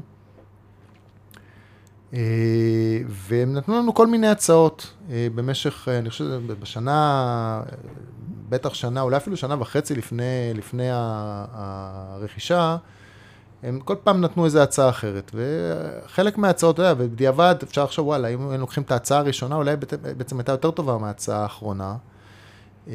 כי בהצעות הראשונות היה מרכיב יותר גדול של אחוזים באיירון סורס ופחות אמ-המ. כסף, אמ-המ. אבל זה מה שנקרא חוכמה שבדיעבד, היום אפשר להגיד שהיה עדיף ללכת ככה, כי איירון סורס נהייתה אימפריה. אבל כשאיירון סורס הייתה חברה של 80 אה, איש, והציעו לך, אוקיי, בוא קח כך וכך אחוזים באיירון סורס, בסכום של מזומן קטן, אתה אומר, רגע, מה אני יודע מה יהיה מאיירון סורס? אני, יש כן. לי פה את ה... תביא לי עכשיו. יש לי, כן, יש לי את ה baby שלי, אני הולך למכור את ה baby שלי, אני רוצה לקבל כמה שיותר, תן לי גם משהו באיירון סורס, בסדר, אבל תן לי כמה שיותר, כי... יש ביטוי, ביטוי, פרזה שותפים שלי ואני מאוד אוהבים אה, לזרוק אותה לאוויר, זה אנחנו יכולים לדבר אסטרטגיות, 30 אלף רגל, מלא דברים, ואז אנחנו שואלים בסוף, טוב, איפה פדרו ישן היום בלילה? אז אתה אומר... אה, בפוקר סופ... אומרים, את הכסף סופרים במדרגות. חד משמעית. אז, אה, אז בסוף נתנו הצעה שהייתה אה, מספיק גבוהה אה, מבחינת הרכיב, רכיב המזומן שלה, אה, 20 מיליון דולר במזומן ועוד כמה אחוזים באיירון סורס. Uh, וזה היה נשמע מספיק טוב, אמרנו, אוקיי, פה אנחנו ניסינו לש, לשקלל את, את, את הסיכויים והסיכונים של, של כל הדבר הזה, ומה אנחנו נוכל להמשיך לעשות לבד, והאם בכלל תבוא קונסטלציה בעתיד, זה בכלל לא בטוח שתבוא עוד פעם הצעה כזאת, יכול להיות שאם אתה אומר לא... כן, כי זה גם לא, שוב, זה, זה חוזרים ל, למרכיב השכירות, כמה, כמה החברה שלכם שכירה, את מי מעניינת, איפה אתם יכולים, מי יקנה אותה, אם צריך, אם רוצים. יכול להיות שלא כן. תבוא לעולם הצעה כזאת. בדיוק. זאת אומרת, לא כן. בטוח שאת החברה שלנו, אה, שנה אחר כך גוגל תבוא, אה, או סיילספורס תבוא ותקנה, אולי לא, ואז נצטרך להמשיך לנהל את זה, ולהמשיך להמציא את עצמנו כל פעם מחדש. כי הדברים האלה לא עומדים במקום, צריך כל הזמן לחדש ו- ולהשתפר כן. תוך כדי תנועה, ו- ו- ו- ודברים שיש להם margin אה, גבוה, אה, הולכים ונשחקים וצריך למצוא דברים חדשים, זה ריצה, אה, זה, זה מרתון אינסופי ו- ודי סיזיפי, ואומרים, אוקיי, יש לך הצעה, מה שנקרא, זה הצעה כרגע על השולחן, מתאים או לא מתאים, אתה צריך לקבל החלטה. ואני חושב ש... אני חושב שזאת הייתה, אני מאוד מרוצה מה... מהעסקה הזאת, גם אה, מהמכירה. נשארתם אופרטורים שם? אה, חלק מאיתנו, הם, הם דרשו... אה, לרוב דורשים שנה, שנתיים. הם דרשו שנה, שנתיים, הם, סימנו כמה עובדי מפתח mm-hmm. שהם רצו, והם חבר'ה... אבל לא הקמתם את החברה ממניע של להימכר בסוף, נכון? לא, לא, ממש לא, לא, נהפוך הוא, לא, לא, אני לא, אני בכלל לא, לא, לא מהמניע של להימכר, לא מהמניע של... כי יש חברות, יש חברות שאומרות, תקשיב, אני, תן לי לגדול, תן לי לגייס, לגדול, להגיע לגודל מסוים, ותן לי חברה, נראה לי face ישראלית, חברה שמכרה את ה face recognition לפייסבוק, מכרה באיזה 60 מיליון... תשמע, זה... הם, הם נבנו כדי להימכר לפייסבוק, כאילו, זאת הייתה, שמעתי את הרעיון עם המנכ"ל. יכול להיות, אנחנו לא, אני, הרציונל שלי בבנייה של החברה היה, אנחנו נבנה חברה קודם כל שתרוויח. standalone. זה עסק שירוויח, אמ-המ. זה, זה, זה, זה יעמוד על שתי הרגליים שלו בלי יותר מדי גיוסים, ואם זה, לא, לא חשבתי שזה יעניין אף אחד, אני אמרתי, אנחנו נבנה חברה שתרוויח כל שנה רווח יפה, ונחלק את הרווח הזה ב... הקמת עוד חברות אחר כך? כאופרייטור? לא. וואלה. לא. שאלה מעניינת. לא. לפני, מתי, לפני, כמה זמן מכרתם את החברה? אני מכרתי את זה, ב... מכרנו ב-2013. אוקיי, מאז כבר שבע שנים. אין לך את החשק להיות hands on על משהו? בוודאי שיש לי את החשק, אבל uh, אני אגיד את זה ככה. כשהקמתי uh, את החברה הזאת, היה ברור לי שאני הולך להקים משהו עם סיכויי uh, הצלחה מאוד מאוד גבוהים. אני מבין לגמרי מה אתה אומר. Uh, זה היה מבוסס על, על, על כל מיני דברים שעשיתי קודם, ו, והיה לי משהו ביד. כשאני מקים היום חברה, וזה בא לפתור גם בעיה שהייתה לי בעסק uh, קודם שהיה לי. כשאתה שואל אותי היום, טוב, אתה בא לך להקים חברה, אני יכול לחשוב, אוקיי, איזה בעיות יש לי בחיים, שאני צריך לפתור ואין להם פתרון, לנסות לבוא משם. אבל זה לא, אני לא אלך עכשיו ויחפש בעיה בעולם בשביל, בשביל לפתור אותה, בעיה שלא קשורה אליי. זאת אומרת, זה, זה,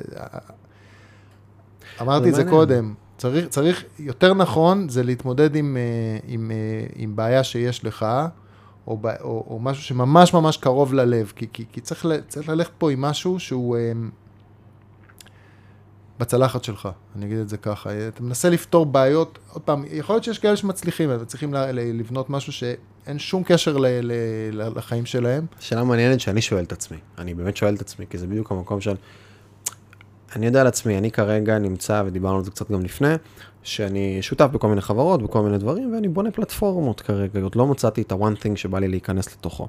אז יש לי חברת דיגיטל שמתעסקת, ואני שותף בחברה של sales ו marketing, ועוד איזה חברה של הדרכות, ועוד איזה חברה של תיירות, ועוד איזה פעילות של נדל"ן שאני עכשיו, עכשיו, אני עושה כל מיני דברים, קצת עם, הרבה קצת עם מה שנקרא, כשבחלק מהם אני, אני חושב שבכולם אני מבין די טוב. זה לא שבאתי, וזה, ואז אני שואל את עצמי רגע, וזאת... אני אגיד לך מה היתרון היחסי שלך, זה, זה די דומה למה שיש לי. הצד של, שחזק אצלך זה צד השיווק וה, וה business development בכולם. חד משמעית. יש לך צד חזק, ש, כן, צד אנליטי חזק וצד של חזק. קח אותי אבל עכשיו אה, ל-B2B. שזה רוב, הסט... אנשים לא מבינים את זה הרבה פעמים, זה לא ווייז שנמכרים, הסטארט-אפים שעושים מקסיט בישראל זה לא ווייז, הרוב, החלק המג'ורי, הפרטו ההפוך, ה-80 אחוז. הסטארט-אפים שנמכרים זה אה, אה, סטארט-אפים שהם הרבה פעמים B2B, שפותרים איזושהי טכנולוגיה שהיא, פנים, כאילו שהיא לא נמכרת לצרכן קצה, אלא לעסקים. לקחתי לעולם הזה, חלש מאוד. אני, אני חזק במה, אז כאילו, אני, יש בי בסוף את היתרונות היחסיים שלי בתוך העולם הזה, וכן יצא לי שיחות עם אחד השותפים שלי הרבה פעמים של, תקשיב, למה אנחנו מתעסקים במה שאנחנו מתעסקים? הוא כאילו העלה רגע את השאלה של למה, איך רגע, כי זה בסוף אינרציאלי, החיים הם אינרציאליים. ברור. זה אתה, אתה פוגש אנשים ונמצא במקומות ודברים קורים, ואז אתה מוצא את עצמך מקים מה שנקרא אה, אה, חברות, אם, אם, אם אתה יזם כזה בהוויה, מקים חברות, עושה פעילויות עסקיות ב, ב, בספקטרום נורא ספציפי, שהתג, שהרבה פעמים התגלגלת אליו, למרות שזאת מילה שאני תראה, לא. תראה, זה, זה, זה, הרבה מזה נובע מ... אני חושב, גם מ... שוב, מיתרונות יחסיים מסוימים ומסוג טיפוס אה, של יזם. אה, כן, אבל למה, אבל למה שאני, אני שוב, אני שואל שאלה שאני מדבר בשיחה פתוחה, למה לא לשבת רגע ולמפות על איזה whiteboard אינסופי את הסקטורים שבהם יש לי תשוקה אליהם, יש לי, ה, יש לי יכולת מסוימת בפנים, יש בהם כסף, יש בהם ערך. לייצר רגע את מה שנקרא, יש את המודל היפני איקיגאי, של אה, משהו שאתה אוהב לעשות, משהו שאתה טוב בו, משהו שיש בו כסף, משהו שמביא ערך לעולם, את החפיפה הזאת. ולקבל החלטה להיכנס לבפנים. א', אפשר לעשות את זה. אני לא בטוח שאם אה, אתה או אני היינו עושים את זה, אה, היינו מגיעים לתוצאה כזאת אה, מהסוג של להקים מנוע חיפוש כמו גוגל, או, mm-hmm. להקים, או להקים חברה כמו טסלה וזה, כן, אני לא חושב שהיינו מגיעים לזה, אני חושב שגם, אני אדבר עליי, אבל אני מניח שזה נכון גם לגביך, אנשים טיפה אופורטוניסטים שמגיבים להזדמנויות ש, ש, באות, ש, כן. שבאות אלינו מהעולם ואומרים, אוקיי, זה נראה מעניין, זה לא נראה מעניין. אני מסכים איתך. זה נראה מעניין, לצערי, זה לא לצ... נראה מעניין. לצערי אני מסכים איתך. תשמע, בכל זאת יש לי פור של 20 שנה. עכשיו, אה, לעצור לרגע, להגיד, אוקיי, טוב, שנייה, איזה בעיה יש בעולם? אני אעזוב את הכל. אנקה את כל הרעש, אני, אני אעשה עכשיו, אני אלך, אעשה ויפאסנה של עשרה ימים, לא עשיתי ויפאסנה של עשרה ימים, המקסימום שהגעתי זה יומיים או שלושה. לא רע. אה, אבל אה, אני נרשמתי ובסוף... אה, לא- ואני אנקה את הרעש, ואני לא, לא אסתכל יותר על נדל"ן, ואני לא אסתכל יותר על בורסה, ואני לא אסתכל יותר על סטארט-אפים קטנים, אני אעזוב הכל, ואני אחשוב, אוקיי, איזה בעיה יש בעולם. ואני אגיד לך, אז צריך לפתור את השלום בין, בין ישראל לא, לפלסטין. אבל עזוב, אז- לא, לא. זה, זה, זה, זה, זה יותר חשוב, שיהיה לילדים שלי איפה לחיות במדינה טובה, אבל אני לא יודע לפתור את הדבר הזה, אף אחד לא יודע לפתור את הדבר הזה, או שאני אגיד איך אפשר לפתור את זה ש... אז, אז אתה מת- מתחיל להגיע, במצב שאני נמצא בו, אתה כבר מתחיל לסטות מ- מה- ממיזמים שהם עסקיים פרופר, ויגיד, אוקיי, איך אני עושה את ה... עזוב, את העולם יותר טוב, את, ה... את המדינה שלי יותר טובה, או את העיר שלי יותר טובה, או את השכונה שלי יותר טובה, שלילדים שלי יהיה עתיד יותר טוב. אתה מתחיל לחשוב מהמקום הזה מהמם. בגיל מסוים, אה, ואז זה לא בהכרח אה, עסקי בהלימה עם טהור. היכולת. אתה, ה- כן. ואז זה קצת, אתה מתחיל, ואז אנשים מתחילים לקבל אה, וזה איזשהו טוויסט לכיוון של עשייה ציבורית בגיל מסוים. אתה רואה את זה על כל מיני אנשים שהיו בהייטק. למשל, כן. בדיוק, אתה רואה, אז הם הולכים לסוג של התנדבות כזאת, תיקח את אה, מי שהיה... אה, ברקת. כן. ברקת, או, או אהרון אהרון, שהיה עד לא כן. מזמן אה, ראש רשות החדשנות, בא Mhm. מאפל, זאת אומרת, חבר'ה, חבר'ה שמגיעים לגילאי ה-50 כזה. אני- עשו את שלהם ברמה הפיננסית. נגיד. לא, אולי לא כולם אוליגרכים או עשירים מופלגים, אבל הם מסודרים. כן, ברמה כזאת או אחרת, אומרים, טוב, מה אני אעשה, איך אני יכול להביא תועלת אה, ציבורית. ציבורית לעם, ל- ל- ל- לדור, לדור הבא, מה אני יכול לעשות? אוקיי, אני אעשה ככה. חלק מגיעים להיות ראשי ערים, חלק מגיעים להיות מנהלי בית ספר, חלק מגיעים להיות שרים בממשלה, וחלק אה, אולי יפתרו את, ה- את הסכסוך הישראלי-פלסטיני, נקווה. הניתוח שלך של מה שאמרת מקודם, על ה... כנראה יותר המקום של בן אדם שיודע להגיב ל... אני תמיד אומר, אני לא יודע להביא רעיון טוב. אני יודע לראות, אני יודע לראות רעיון טוב ולהגיד שהוא טוב, ואז לפעול. אני יודע להניע, ה execution, אני פחות ה... אני פחות האמן, שם קוד אילון מאסק, שעכשיו יודע לבוא ולהנדס ולהבין, הוא כאילו לרוץ על כל, המ... להיות ה-COO, ה-CEO וה-CPO. תשמע, כן. אה, האנשים האלה הם, הם כל כך נדירים. כן, יוניקים. אה, הם כל כך נדירים, ובוא, אה, זה, זה באמת, יש אחד, אה, אה, אתה יודע, זה כמו ליאונרדו דה וינצ'י, בסדר? מי אנחנו? כן, כן. טוב, אתה גורם לי להרגיש אה, פחות אה, נעים, אה, בסדר, תודה, מודה לך, מודה לך, אני לא התכוונתי. הגעתי לכאן, חשבתי שאני מיוחד, שאני בסדר, שיש לי יכולות, אני חושב ש... תשמע, אני חושב ש... שמה שאתם עושים פה מבחינת מה שאני ראיתי פה במשרד ובפודקאסט הוא יוצא דופן. אני אומר את זה, באמת, אני לא אומר את זה סתם. לירון, בא לי ככה לקראת סיום אה, לשאול אותך מה שנקרא אה, שאלות אה, קצרות, מענה מהיר, מה ישראלי בעיניך? כזה שאלות מהירות ונאסוף את ה... את הדברים, ושוב, המון ערך, ויצאנו פה לשיחות שהתחלנו, לא, לא ידעתי לאן נלך, והלכנו לכיוון שהוא סופר סופר מקרו, וזה דווקא היה לי מאוד מאוד נחמד, אני חושב שיש הרבה מה לתפוס. שאלה אחת אחרונה קצרה, כן. אתה עושה שורטים על השוק? לא, לא. לא. אוקיי. אני מדי פעם, אה, אה, מדי פעם, אה, קצת עם אופציות, סוחר ב... אז אפשר, לק- put זה סוג של short, נכון? אבל לא הצלחתי להרוויח ככה. אז מה שנקרא, הניסיון נראה לי שזה דרך בשבילי, בתור אחד שהוא לא איזה, כנראה איזה trader על. אה, זה דרך בדוקה להפסיד כסף, עדיף שאני אשאר long, כן. ועדיף שאני אעשה את האסט הלוקיישן שלי נכון, ויגדיר רמות סיכון שאני מסוגל להתמודד איתם ולישון בשקט. אה, אם השוק יורד אה, 2% ו- ועל הנייר אני הפסדתי, לא יודע מה, אה, Mhm. כמה, אה, כמה מאות אלפים או משהו כזה, זה רק על הנייר ואני חי עם זה, אה, אה, כזה. כן, אה, כן. זאת אומרת, זה, זה. עניין, אה, זה עניין כזה של אה, ניהול, זה בעיקר עניין של ניהול סיכונים. מגניב. אם היה אה, שלט על. אה, אם היה לך עכשיו שלט אה, על איילון למשך חודש, מה היה כתוב עליו? וואו, מאיפה הבאת את זה? מטים פריס, האמת, את השאלה הזאת ספציפית. וואלה, לא, אני, מה זה חלש בשאלות מהסוג הזה, ועוד בשלוף, מאיפה אתה מצפה ממני להבין? מה יהיה, בוא, אני, אני אנסה, תן לי שנייה, אני אנסה להגיד. קומודור 64. קומודור 64, או, מה שחשוב לי על החולצה, אני חושב ש... אתה יודע, אני הסתכלתי לא מזמן ואמרתי, אני בן 46, נראה לי שאני כזה, ב, ב, אתה יודע, בטווח הגילאים אה, באמצע פה בארץ, אני לא מבוגר מדי. כנראה כבר לא כזה צעיר, ואז שוד ושבר, מסתבר שהגיל החציוני בארץ הוא 30. ואני, יש רק 30 אחוז, ואני תמיד הייתי הכי צעיר, הייתי עתודאי, קפצתי כיתה, תמיד הייתי הילד, כולם Mhm. היו יותר גדולים ממני, הייתי באוניברסיטה כזה ילדון, ופתאום הגענו למצב, אני לא יודע איך זה עבר כל כך מהר, שאני גם אבא לשלושה, ורק 30% מאוכלוסיית ישראל יותר מבוגרת ממני, ו-70% יותר. איך, איך, איך זה קרה הדבר הזה? מתי זה התהפך? זה לא ברור. ולצערי, זה, הסטטיסטיקה הזאת היא, היא כרטיס בכיוון אחד. משנה לשנה האחוז הזה כן, זז. זז ול, ולא לטובתי.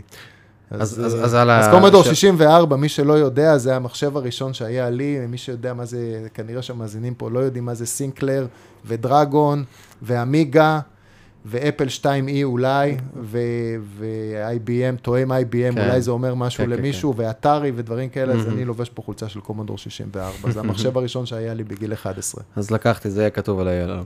מה יהיה בעוד הרבה שנים? כתוב על הקבר שלך.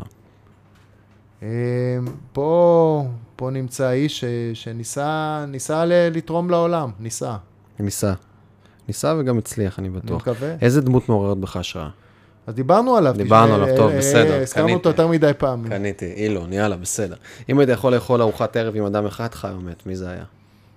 וורן באפט, באפט? כן. באפט. למרות שאתה יודע, יש כאלה שיורדים עליו עכשיו ואומרים, כן, הוא בן 90 והוא כבר לא יודע, וברשי רדווי כבר לא מביאה את הביצועים העוטפים על ה... הוא כבר לא מנהל מזמן, הוא כבר לא ה-CIO שם. לא, הוא לא, הוא לא ה-CIO והוא הוא מינה אנשים אחרים, ובכל זאת, שמע, בהנחה שהוא עדיין אה, צלול, אה, אני הייתי מת אה, לשבת איתו ל... וורן או איש... איש אני, אני קראתי את כל ה... אני בטוח שגם אתה, את ה-intelligent investor של Mm, בנג'מין גרם, בנג'מין גרם, וכל כן. הספרות הזאת. תשמע, אני לא בטוח שמה שהוא עשה משנות ה-60 וה-70 וה-80 עדיין אפשרי, אנחנו דיברנו פה על המכפילים. ההזויים כן. היום של השוק. אני חושב שהיום הערך המוסף בבורסה יבוא מ... כן, מטכנולוגיה, גם כמה שזה מנופח, כל הערך המוסף לדעתי יבוא מטכנולוגיות שאנחנו אה, עדיין לא יודעים מה הם. ומה, אני אתן פה איזה דוגמה. אה, יש לנו אפל ששווה שני טריליון דולר, ויש לנו אמזון שווה טריליון וחצי דולר. אני טוען שכבר היום, האפל הבאה והאמזון הבאה כבר קיימות, כן? יכול להיות שהן נסחרות אפילו בבורסה בשווים של 10, 15, 20 אה, מהמם. מיליארד דולר, אבל יש שם עשרות ומאות חברות כאלה.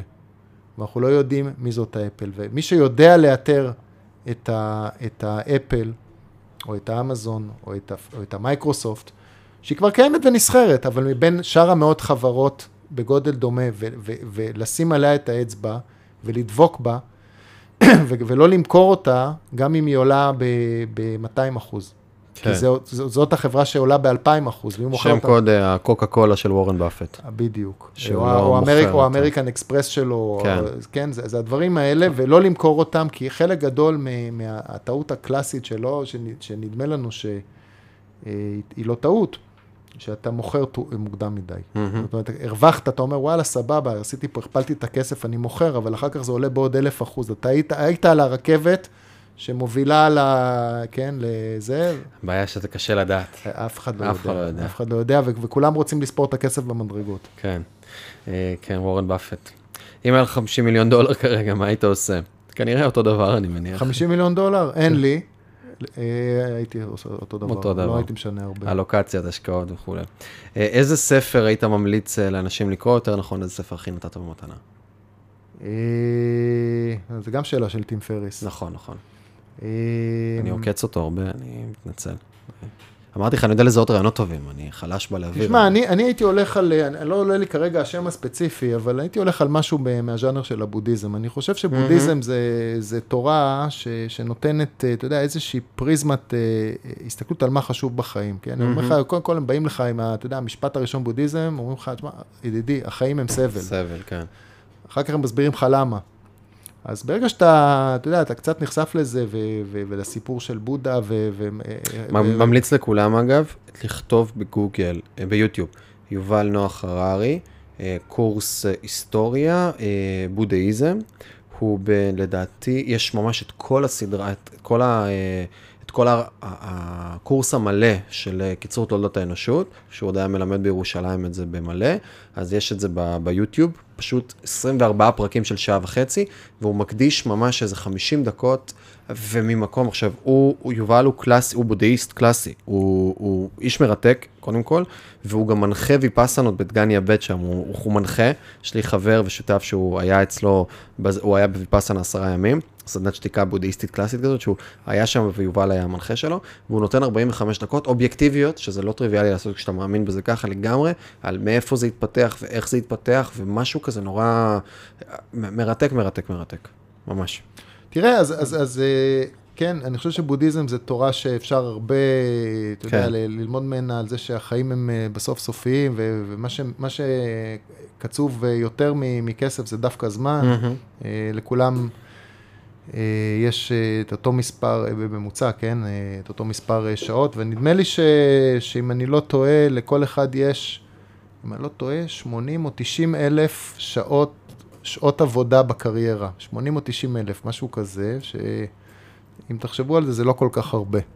אם uh, נקפוץ אחר כך למשרד שלי, תראה את השומר מסך על ה... 80 אלף? אז כתוב שם לא שעות עבודה, אלא כתוב שם מספר הימים שנותר ש... לי לחיות בממוצע. כן, אז... זה אה, מחזיר לאחור. אז, אז בדיוק, אז כסף, אה, כסף הוא לא מחולק באופן שווה בעולם, אבל, אבל אפשר להדפיס ממנו, כמו שאנחנו רואים, שממשלות יכולות להדפיס ממנו כמה שהן רוצות. זמן לא. זמן לא. וגם, אחר כך, אחד מהמשפטים שאני הכי אוהב, זה, והוא נוכח אצלנו במשרד, הוא מודפס בגדול, ממנטו מורי, שזה סחור שתמות. זה להנכיח את הדבר הזה, ממנטו מורי. איפה אפשר למצוא אותך? אם אני עכשיו, אה, מישהו שיש לו איזשהו רעיון למשהו, כבר יש לי משהו רץ, אני מחפש השקעות, או אם בכללי, בא לי לבוא ולצאת. אז אפשר uh, לרשום את השם שלי, לירון רוז, uh, כמו ששומעים אה, בעברית, בגוגל, זה מגיעים משם ללינקדאין שלי, לאתר שלי, mm-hmm. שזה לירונרוז.קום, את הרוז זה מעטים כמו ורד, R-O-S-E, mm-hmm. אז זה לירון, R-O-S-E.com. מגיעים לאתר שלי, משם יש אה, אימייל שאפשר לשלוח לי, ואני עונה בשמחה גדולה לכל מי שפונה. ואם אני רוצה שתענה לי וגם זה יהיה חיובי, מה אני צריך לעשות? איך אני אהיה יוצא דופן? אז הייתי, אם אתה יזם ואני לא כן. לא מכיר אותך, אני, ההמלצה שלי הייתה לבוא דרך מישהו שמכיר אותי. אוקיי. זאת אומרת, אה, דרך איזשהו אינטרו חם, זה, זה מעלה את הסיכויים ב-200-300 אחוז לפחות. נהדר, נהדר. לירון היה לי לעונג, היה לי לעונג. אה, חושב שזה פודקאסט יוניקי, הוא קצת אחר היה, כי פתאום יצאנו לשיחות מקרו, ויש הרבה מה לקחת מזה לדעתי, ומהתפיסות שלך ומהחשיבות שלך, ואיך שאתה מסתכל על דברים. ואחד הדברים שאני הכי אוהב, בסוף כסף זה נחמד, אבל כסף, בטח בעולמות של סטארט-אפים, ושאתה רוצה להשקיע, ושאתה רוצה להביא למעשה כסף לסטארט-אפ שלך, אתה מחפש תמיד את הסמארט מאני. ו... לגמרי, החלק מהעומק של זה, זה לראות את העומק ואת הרבדים הנוספים שהבן אדם יודע להביא, ו... אני אדבר איתך עוד שנתיים שלוש, כשאנחנו נריץ את הרעיון, אני, מחפ... אני מחכה לסמארט מאני שלך, שתעבור. תודה רבה על שהזמנת אותי, היה לי ממש ממש כיף, אני נהניתי מכל רגע, אתגרת אותי בשאלות, הפתעת אותי. אה, זה לא קורה... לא יודע אם זה מחמאה או לא. לא, זה מחמאה, זה לא קורה הרבה בהקלטות כאלה, אבל אה, רואים שעשית הכנה כמו שצריך. שוב, הרבה הרבה תודה שהזמנת אותי לפה. תודה על הזמן. אז חברים, אם אתם מאזינים לנו ביוטיוב, ספוטיפיי, אה, לא משנה איפה, באפל וכולי, אתם מוזמנים לעשות subscribe ולקבל ככה עדכונים לגבי זה שאנחנו משחררים עוד פרקים נוספים בשיעורים של עולמות הבית ספר. ואם אתם, בא לכם לקבל איזשהו ניוזלטר כזה שנקרא חמש בחמישי, חמישה דברים שלי יצא להיחשף אליהם בשבוע, שאני שולח פעם בשבוע ביום חמישי, זה יכול להיות פודקאסטים, רעיונות, דברים, כל מיני עניינים. אז כל יום חמישי יוצא מייל כזה, אתם מוזמנים לחפש בגוגל חמש בחמישי, להשאיר פרטים ולקבל, אין שם מכירה, אין שם כלום, רק תוכן proper, וזהו. אני הייתי מיכאל מלמדוב, והיה לי לעונג להיות לך לירון. תודה רבה. תודה רבה. ביי ביי.